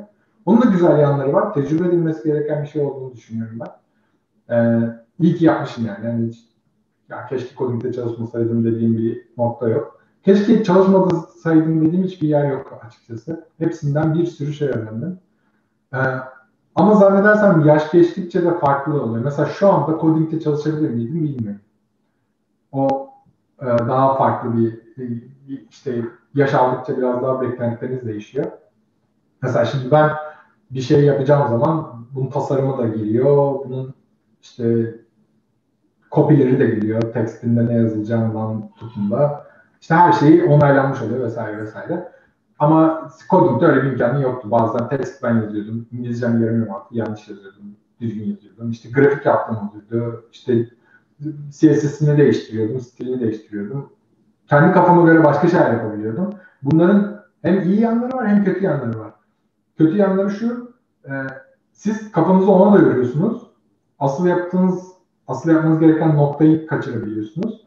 İyi yanları şu, çok hızlı ilerleyebiliyorsunuz. Aa diyorsunuz ki başardım falan filan. Sonra 3 gün sonra çöküyor, bir şey oluyor. Sonra diyorsunuz ki yanlış yapmışız. Yani bu zaten zor bir süreç. Çünkü kendini ispat etme süreci.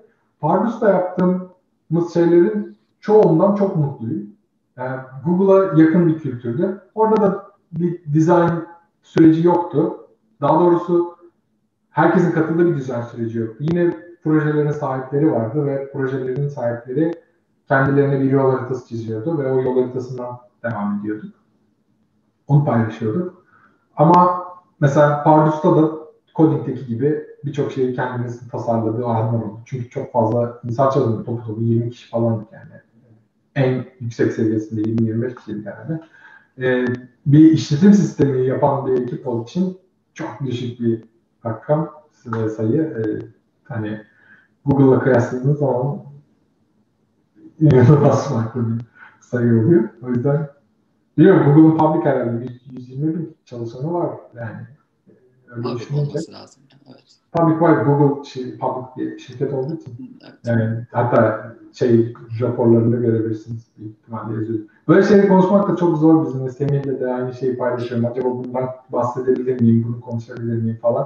Birilerine kızdığından vesaireden değil ama bazı legal şeyleri olabiliyor. O yüzden kusura bakmasın kimse. Yani kötü bir şey söyleyeceğimizle ilgili evet, aynen değil öyle. Ama aslında çok şirket sırrı da değil ama yani içeride buna nasıl baktıklarını bilmediğimizden aslında. Yani. Evet aynen öyle. Hani yoksa kimsenin öyle değil.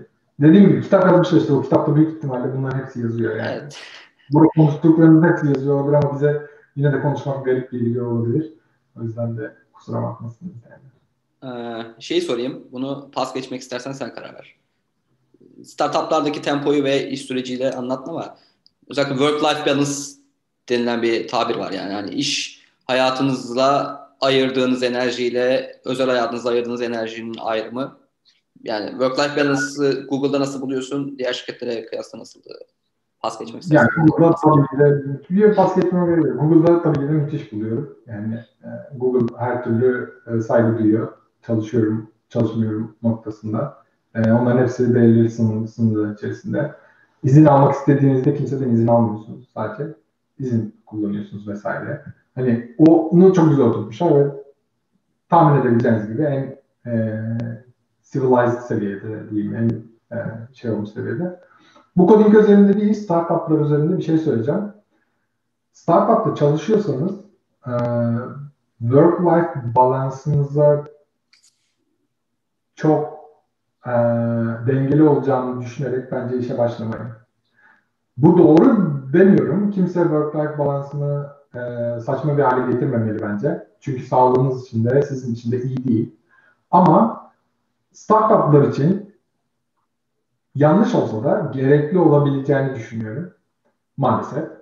Çünkü startup dediğiniz şey aslında bir girişim yani aslında bir şey değil, oturmuş bir şey değil. Yani siz bir şey yapmaya çalışıyorsunuz daha yaptığınız bir şey değil. Eğer siz başka bir şirkete giriyorsunuz, bu şirket oturmuş bir şirketse ve işte geliri ve gideri belliyse bu şirkette böyle bir beklentiyle gitmeyin. Kesinlikle work-life balansınızın düzgün olmasına dikkat edin. Yani kimse kendini parlamak zorunda değil. Ama startup'a giriyorsanız eğer ve hedefiniz oysa ve hedefinizde o işin bir parçası olmak varsa Bu arada hisse almak vesaireden bahsetmiyorum. O işi öyle bilimseyerek giriyorsanız, ki ben genç arkadaşlara tavsiye ediyorum. Özellikle gelişime açık startuplara bakmaları ve onlarla ilgili bir adımda bulunmalarının çok faydalı olacağını düşünüyorum. Ama bunun çok da sağlıklı olmadığını da düşünüyorum aynı zamanda. Bu çok zor bir karar. Ben çok fazla ama şirketle ilgili değildi bu. Yani şirket bana hiçbir zaman böyle hani bu kadar daha çalışmalısın falan gibi bir yaklaşımdan ziyade ben çalışmayı istediğimi hissettiğim için çalıştım her zaman. Ama startuplarda hep daha çok çalışmayı istiyorsunuz. Yani en azından benim için hep öyleydi. Bu arada biz Pardus'ta da çok çalışıyorduk. Ama Pardus'ta bize kimse çok çalışın demiyordu. Biz ofisten sunucuyu alıp eve götürüp evde CD basıp CD'yi upload edip Pardus release'i çıkardığımız günleri hatırlıyorum. Ve şunu da belirteyim. TÜBİTAK size işte mesai zammı vesaire bunları falan vermiyor. Mesai ücreti falan vermiyor. Bunlar tamamen insanların isteyerek yaptığı şeyler. Çünkü o bizim o noktada birazcık hayatımızın parçasıydı. Startuplarda da birazcık öyle oluyor. Startup'a düzgün bir iş gibi bakmak bence en büyük hatanın başladığı yer. Yani süreç olarak öyle maalesef. Doğru değil ama bence tecrübe edilmesi gereken bir şey eğer fırsatınız ve sabrınız varsa. Ya ben 6 yıl çalıştım. Hani, tabii ki de burn olduğum zamanlar oldu, kendimi kaybettiğim anlar oldu. Çok çalıştığım için ya da kendimi kontrol edemediğim için, fazla zaman ayırdığım için ama bir yandan faydasını gördüm, bir yandan da yani mesela keşke daha az çalışsaymışım dediğim anlar var. Ama ya daha az odaklansaymışım ya da daha büyük zamana yerseymişim, kısa zamanda bitirmeye çalışmak yerine dediğim anlar var ama bu maalesef kaçınılmaz bir şey bana kalırsa. Yani özellikle kariyerin başında herhalde startuplar kendini hızlı bir şekilde geliştirmek açısından daha bir imkan olur ama yani, tabii psikolojik bir şey de var. Yani kimsenin altında çizilmek zorunda değil. Ben bunu söylemedim. Kimseye gidip yani sizin kendinizi öyle öğrenirsiniz, daha iyi öğrenirsiniz gibi bir yaklaşımım yok. Ama kendinizi vermek en fazla kendinizi geliştirebileceğiniz nokta ve onu yapabilmek için de bazen fedakarlık etmeniz gerekebiliyor. Ama bunu sağlığınızı en önemli şekilde sağlığınızı bozmadan yapmanız lazım. Ben yine Google'ı öveyim o zaman bu konuyla ilgili olarak. Şimdi yani startuplarda ben çok az bir süre çalıştım. Türkiye'deydi o da. Hani orada şöyle bir şey oluyordu. Ben bana verilen işi bitirdiğimde kendisine verilen işi bitiremeyen arkadaşların da işini sonra bana veriyorlardı. Hani böyle bir durum vardı örneğin. Madem boştasın. Evet yani. Hani evet. Ödül olarak daha çok iş geliyordu size. Evet. Şimdi Google'da şöyle bir şey gördüm ben. Yani kendi işini zaten bitirmen lazım. Okey. Ama bitiremediğinde sana kimse gelip mesela bunu niye bitiremezsin gibi seni azarlayacak ve şey yapacak şekilde evet. Gelmiyor ama tabii niye bitiremediğini şöyle soruyorlar. Yani biz planlamada neyi yanlış yaptık? Bize feedback ver. Bunu düzeltelim. Bence bu inanılmaz güzel. Yani tabii. Yani olaya her şekilde analitik yaklaşmak. Duygusal değil de yani sen işi bitirmişsin. O sen çok zeki, çok çalışkan bir çocuğa benziyorsun. Gel sana bir iki iş daha verelim şeklinden ziyade ya da sen birazcık bu işte başarılı değilsin galiba. Hadi bakalım senin yerine başka birine alalım, seni gönderelim gibi bakış açısından ziyade biz neyi yanlış yaptık? Yani yanlış senin bu işi bir haftada yapabileceğini ifade etmen ve bizim bunu kabul etmemiz değil. Yoksa bizim bunu böyle bir alana yaymamız mıydı? Bunları ifade edelim. Hep data driven company diyoruz ya yani şirket her zaman veriye dayalı. Siz niye geçen sefer işte bu normal bir işi 3 ayda yapılmış bir işi şimdi bir aya sızlamışsınız diye sorgularız birbirimize. Hani asıl bakış açısı zaten o olmalı. Çünkü yanlışı düzeltmek. Yoksa herkesin farklı anları olabilir, farklı durumları olabilir, her şey değişebilir. İşte postmortem kültürü de bu. Yani bizde mesela yine ben de Google'ın bende. Mesela bir şey yanlış yapıldığı zaman yanlış yapan kişi diye bir arama yok bizde. Çünkü blameless yani suç atmadan Ne yanlış gitti? Ne yanlış gitti? Kodda yanlış giden şuydu, serviste yanlış giden buydu. Ya da yazılımda yanlış giden. Yani birisi işte bir şey yapıyor, atıyorum YouTube servis dışı kalıyor mesela. Kimse gidip de sen nasıl YouTube'u servis dışı bırakırsın, milyonlarca dolar kaybedersin diye bir şey söylemiyor. Tabii ki de abusive bir şekilde yapmamış olduğu ortada olduğu sürece bu. Öbürkü zaten suça gidiyor yani herhangi bir yerde yapsanız da.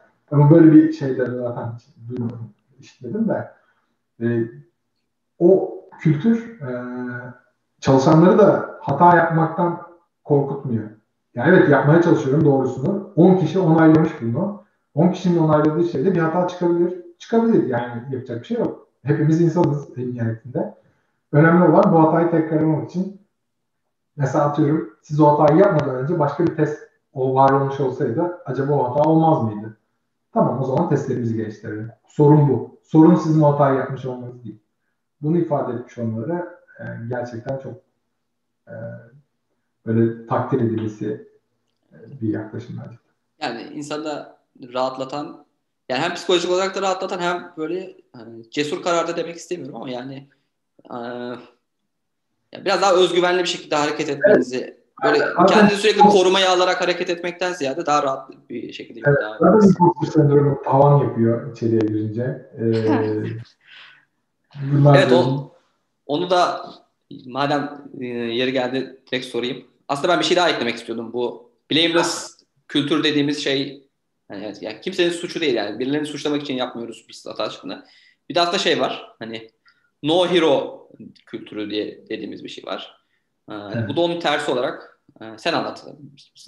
Yani böyle her şeyin de çözümüyle ilgili siz ilgilenmeyin. Her şeyin böyle noktasında siz o konunun üzerine sahip olmaya ve onun çözmenin adamı olmak üzerine yoğunlaşmayın. Onun yerine bunu bir şekilde hep beraber çözelim ve sonuçta da bir kişiyi övmeyelim ya da bir şey olduğu zaman bir olayı övelim, bir noktayı övelim. Kişilerden ziyade takımları övelim. Tabii ki de insanların övüldüğü çok nokta var. Bizim internal bir sürü tool'umuz var. Yani çok teşekkür ederim Semih, çok harika bir şey yapmışsın vesaire gibi. İnsanların önemli olduğu yerler var ama bu işin içerisine girmesin. Mesela atıyorum Semih şu anda başka bir takımda ve Semih benim için bir iş yaparsa ya da bana yardım ederse yapmam gereken bir işte ben ona bir teşekkür edebiliyorum ve bunu Semih'in menajerinden tutun da onun chain'indeki herkesin görebileceği şekilde yapabiliyorum.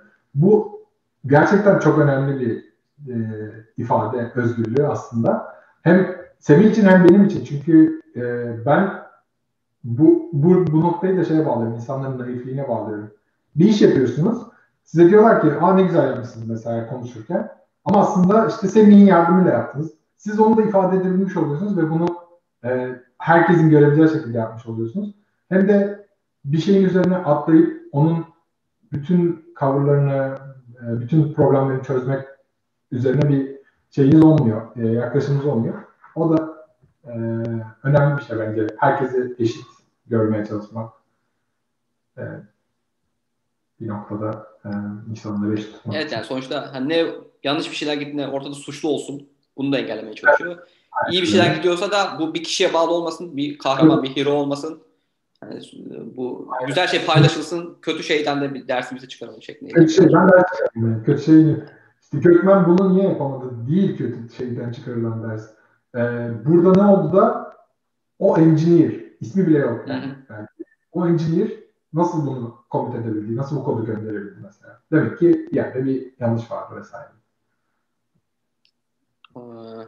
O zaman imposter sendromla ilgili ben de bunu yaşadım. Önce bir imposter sendrom nedir aslında onu bir tanımlayıp yani, sonra şeyi sormak istiyorum. Yani Noogler, o 6 aylık verilen Noogler zamanı ile ilgili nedir bu? Sen nasıl geçirdin? Hatta gerekirse ben de kendi sürecimi anlatırım bu zaman kalırsa. Tamam. Imposter sendrom kendinizi etrafınızdaki veya çevrenizde bulunan kişilere göre yetersiz hissetme sendromu. Bu birçok yerde işte üniversitede olsun, akademide olsun, iş dünyasında olsun bir yere kabul aldıktan sonra ya da bir yere çağrıldıktan sonra kendi kendinize yaptığınız içsel bir sorgulama aslında.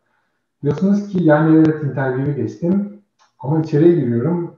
İşte burada şu adam çalışıyormuş. Şu kadın bu kodu yazmış. Şu projeyi gördün mü falan. Bakıyorsunuz.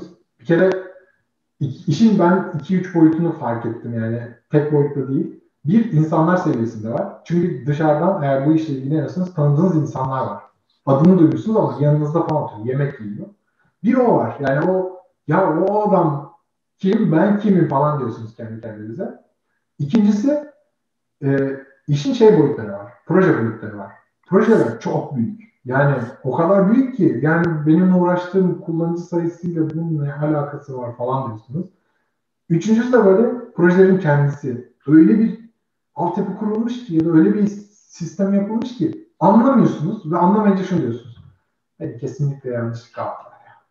Yani burada bir yanlışlık var. Yani bunu bu arada Google'da çalışan %99.9 insandan duyabilirsiniz.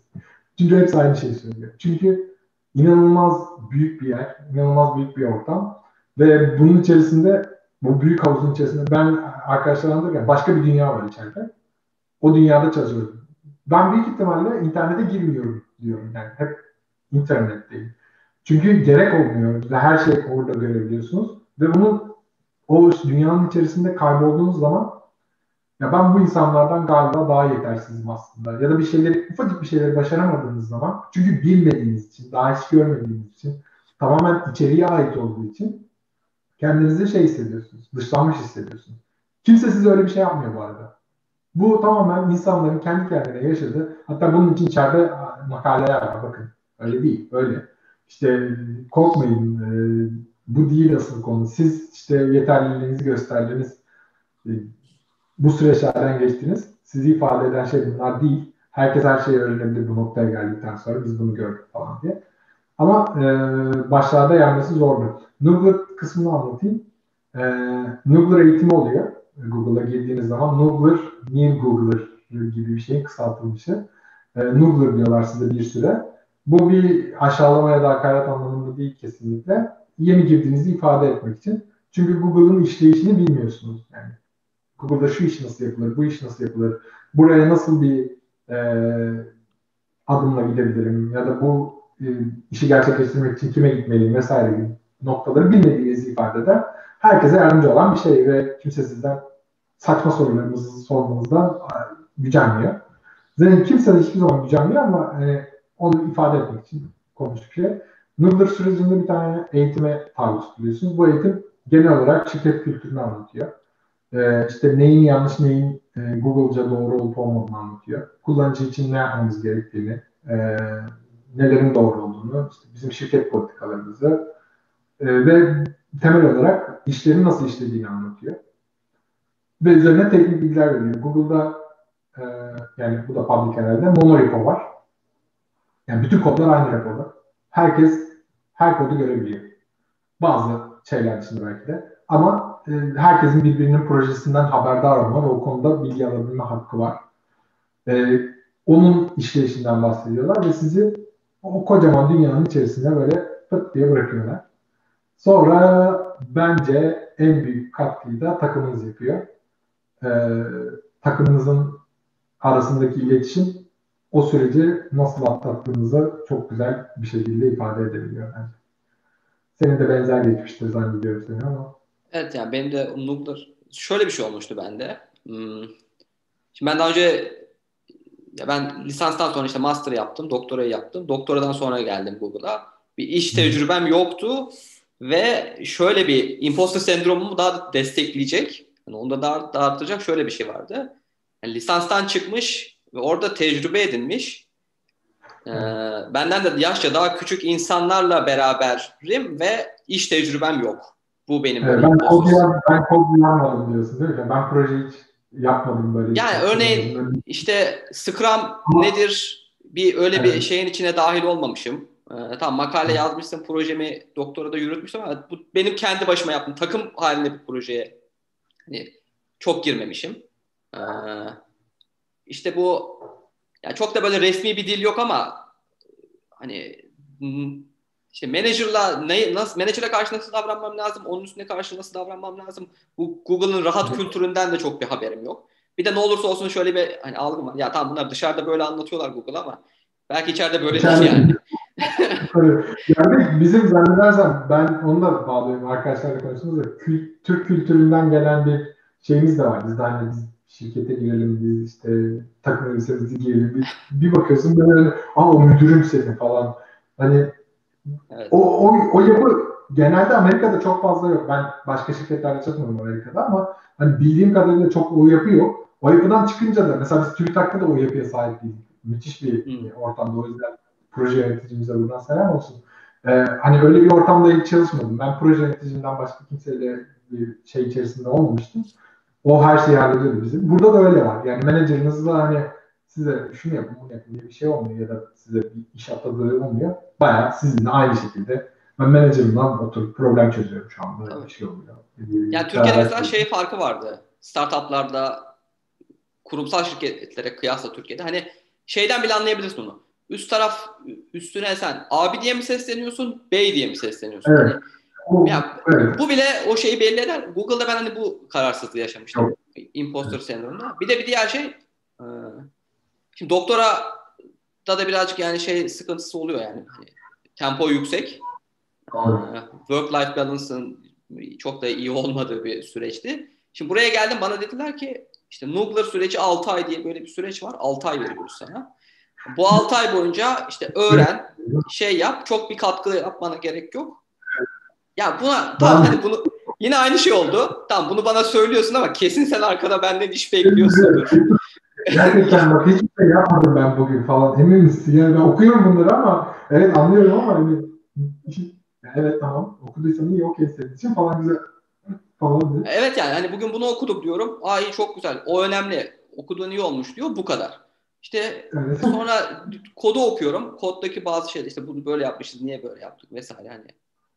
Yani ben o 6 aylık bana süreç verdiler ama işte 2 ayda ben bitirdim yani o. Ben de aynı Türk kafasında yani. Ama mesela yani bir sonraki işimde herhalde bu kadar yapmam diye düşünüyorum. Çünkü hani evet. Stresli bir dönem oluyor. O kültürel olarak biz kendimizi ya ben bir şey yapmıyorum. Çünkü bana burada şimdi maaş veriyorlar. Benim bunu hak etmem lazım. Böyle bir kültürümüz var ve aslında zaten hak ettiğiniz şeyin sınırında sana söylüyorlar onu. Ama bizim işte o imposter sendromunun da baskısıyla beraber ya ben burada kesinlikle akademik ortama aslında daha yakın bu. Yani sen biraz daha şanslı olabilirsin bir noktada. Çünkü her şey aslında akademi yani işte yükselmelerle akademik standartlara benziyor. İşte makaleye atıflarda bulunmaklar vesaireler.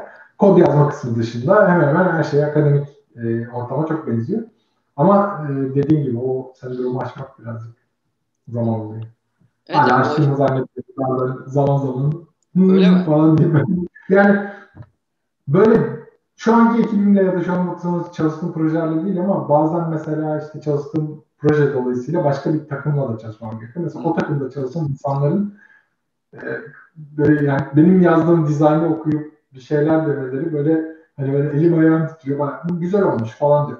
Nasıl güzel mi olmuş gerçekten? İyi okudunuz mu falan? Öyle anlar oluyor. Ama hani o ilk halindeki şey geçti tabii yani. Yani onu anlıyorsun. Evet. Yani en azından şöyle yani kötü olmuşsa bile ne şekilde nasıl bir feedback alacağını da biliyorsun. Evet. Yani, evet. Yani gayet üsturuplu, gayet işin çözümüne odaklı. Yani beni ezmeye, beni aşağılamaya çalışan bir... Evet. Yani. Evet yani. Maalesef bizde var olan bir şey ama. Yani ben yine artı eksiler. Yani bu soru ikimize de geldi diye ben burada konuk şey ayrımı yapmadan çok katıldım. Tamam. Artı olarak ben şeyi mesela Türkiye'de bu nasıldı bilmiyorum. Yani sen burada aslında dahil olabilirsin.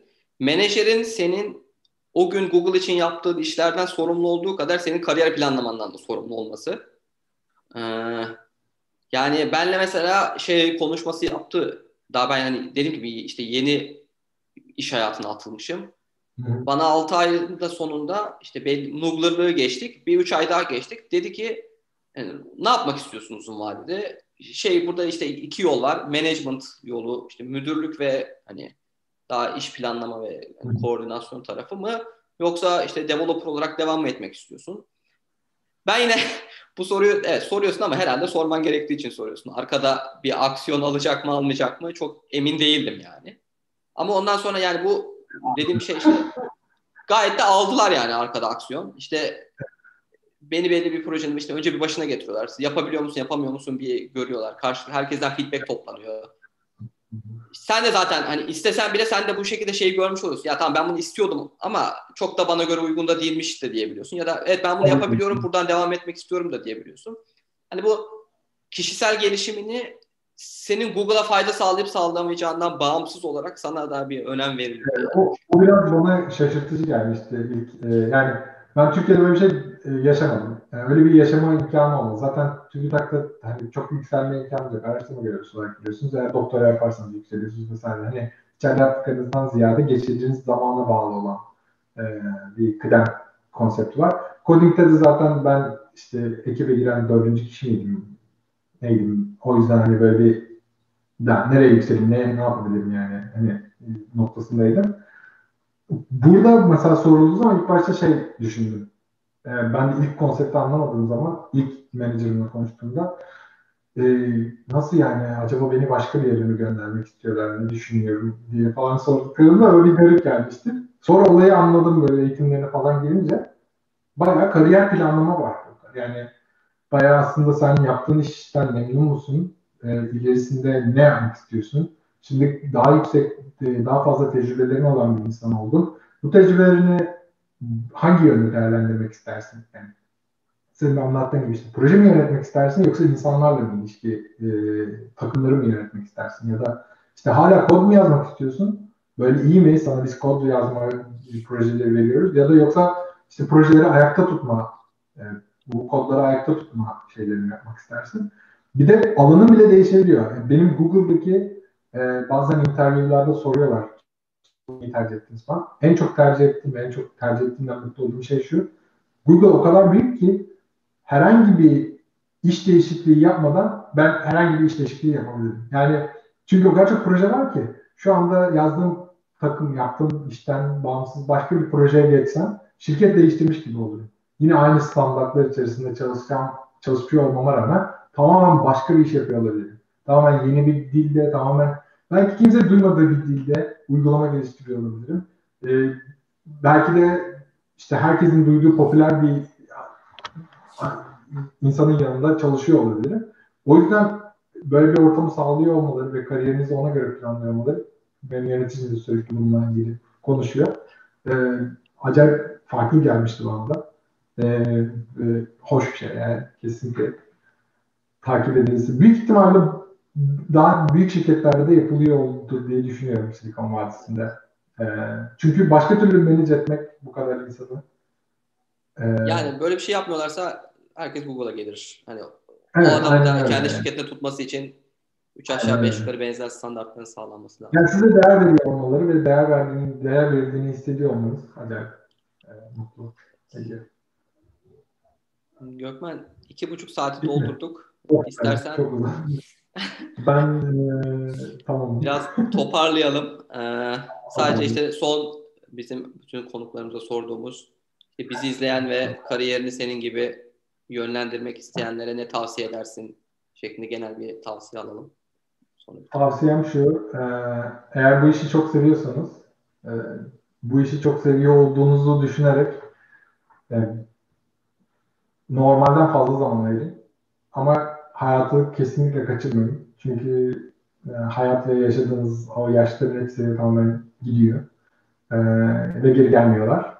Onları kaçırmadan bu işi de bir noktada hayatınızın ortasında iyi bir yere koyup çok kod yazın, çok fazla şey deneyin, çok fazla hata yapın. Hata yapmak insanı büyütür. Hata yapmaktan da korkmayın. Yani çünkü yazılımın en güzel yanı bu. Yani yazdınız. Hepsi yanlış. Çalıştırıyorsunuz.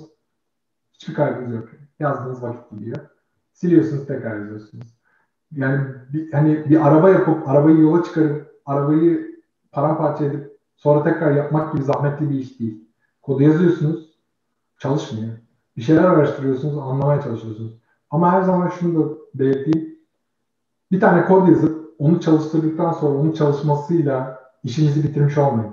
O kodu neden öyle yazdığınızı, trade-off'larını, yanlışlarını, açık yerlerini, kapalı yerlerini düşünün. Ve bir de şunu düşünün. Ben bazen onu yapıyorum. Yazdığınız koda sonradan bakıp bu kodu bambaşka birinin yazdığını düşünerek o koda review. Bildiğiniz oturun. Bu satırı şunu yapsaydım daha iyi olurdu diyeyim. Sonra oturup onları yapın. Kendinizi geliştirin. Bir de alternatif olarak aslında çok zengin bir dünya bu dünya. Yani yazılım dünyası. Yazılım dünyasında yaptığınız her şeyin başka bir şekilde de yapılabileceğinden emin olun. Ve o alternatiflerin peşinden koşun. Onlar çok değerli şeyler öğretiyor size. İlk başta söylediğim özgür yazılımlara katkı yapmak için bulabileceğiniz bir sürü imkan var. Onları kesinlikle kaçırmayın. Çok fazla insanla tanışacaksınız. Yine bahsettiğim gibi bu zamana kadar girdiğim her işte sadece yaptıklarımın etkisi oldu. Yaptıklarım benim neler yapabileceğimi gösteriyordu. Bir şeyler yapmak için de ortaya bir şeyler çıkarın. Hobi projeleri yapın. Proje sadece sizin işiniz arasında önemli değil. İşte atıyorum bir tane to-do list yapan bir şey yapın. Benzeri olsun önemli değil. Yine de yapın. Siz yapmış olun. Tek deneyeceğim dedim. Onda da bir sıkıntı yok. Çünkü önemli olan burada sizin kendinizi geliştirmeniz. Kimseye bir hesap vermek zorunda değilsiniz. Kendinizi geliştirmek için bu adımların hepsini atmaktan kaçınmayın bence. Bu hemen hemen. Teşekkür ederiz. Bayağı uzun bir yayın oldu. Evet, kusura bakma. Vakit ayırdığın için teşekkür ederiz Gökmen. Ben teşekkür ederim. Ve bizi izleyenler için hatırlatalım. Geri bildirimlerini yayınla ilgili link canlı yayında paylaştık chatte. Ayrıca Kesişen Yollar Spotify hesabından podcastlerimizi de dinleyebilirsiniz.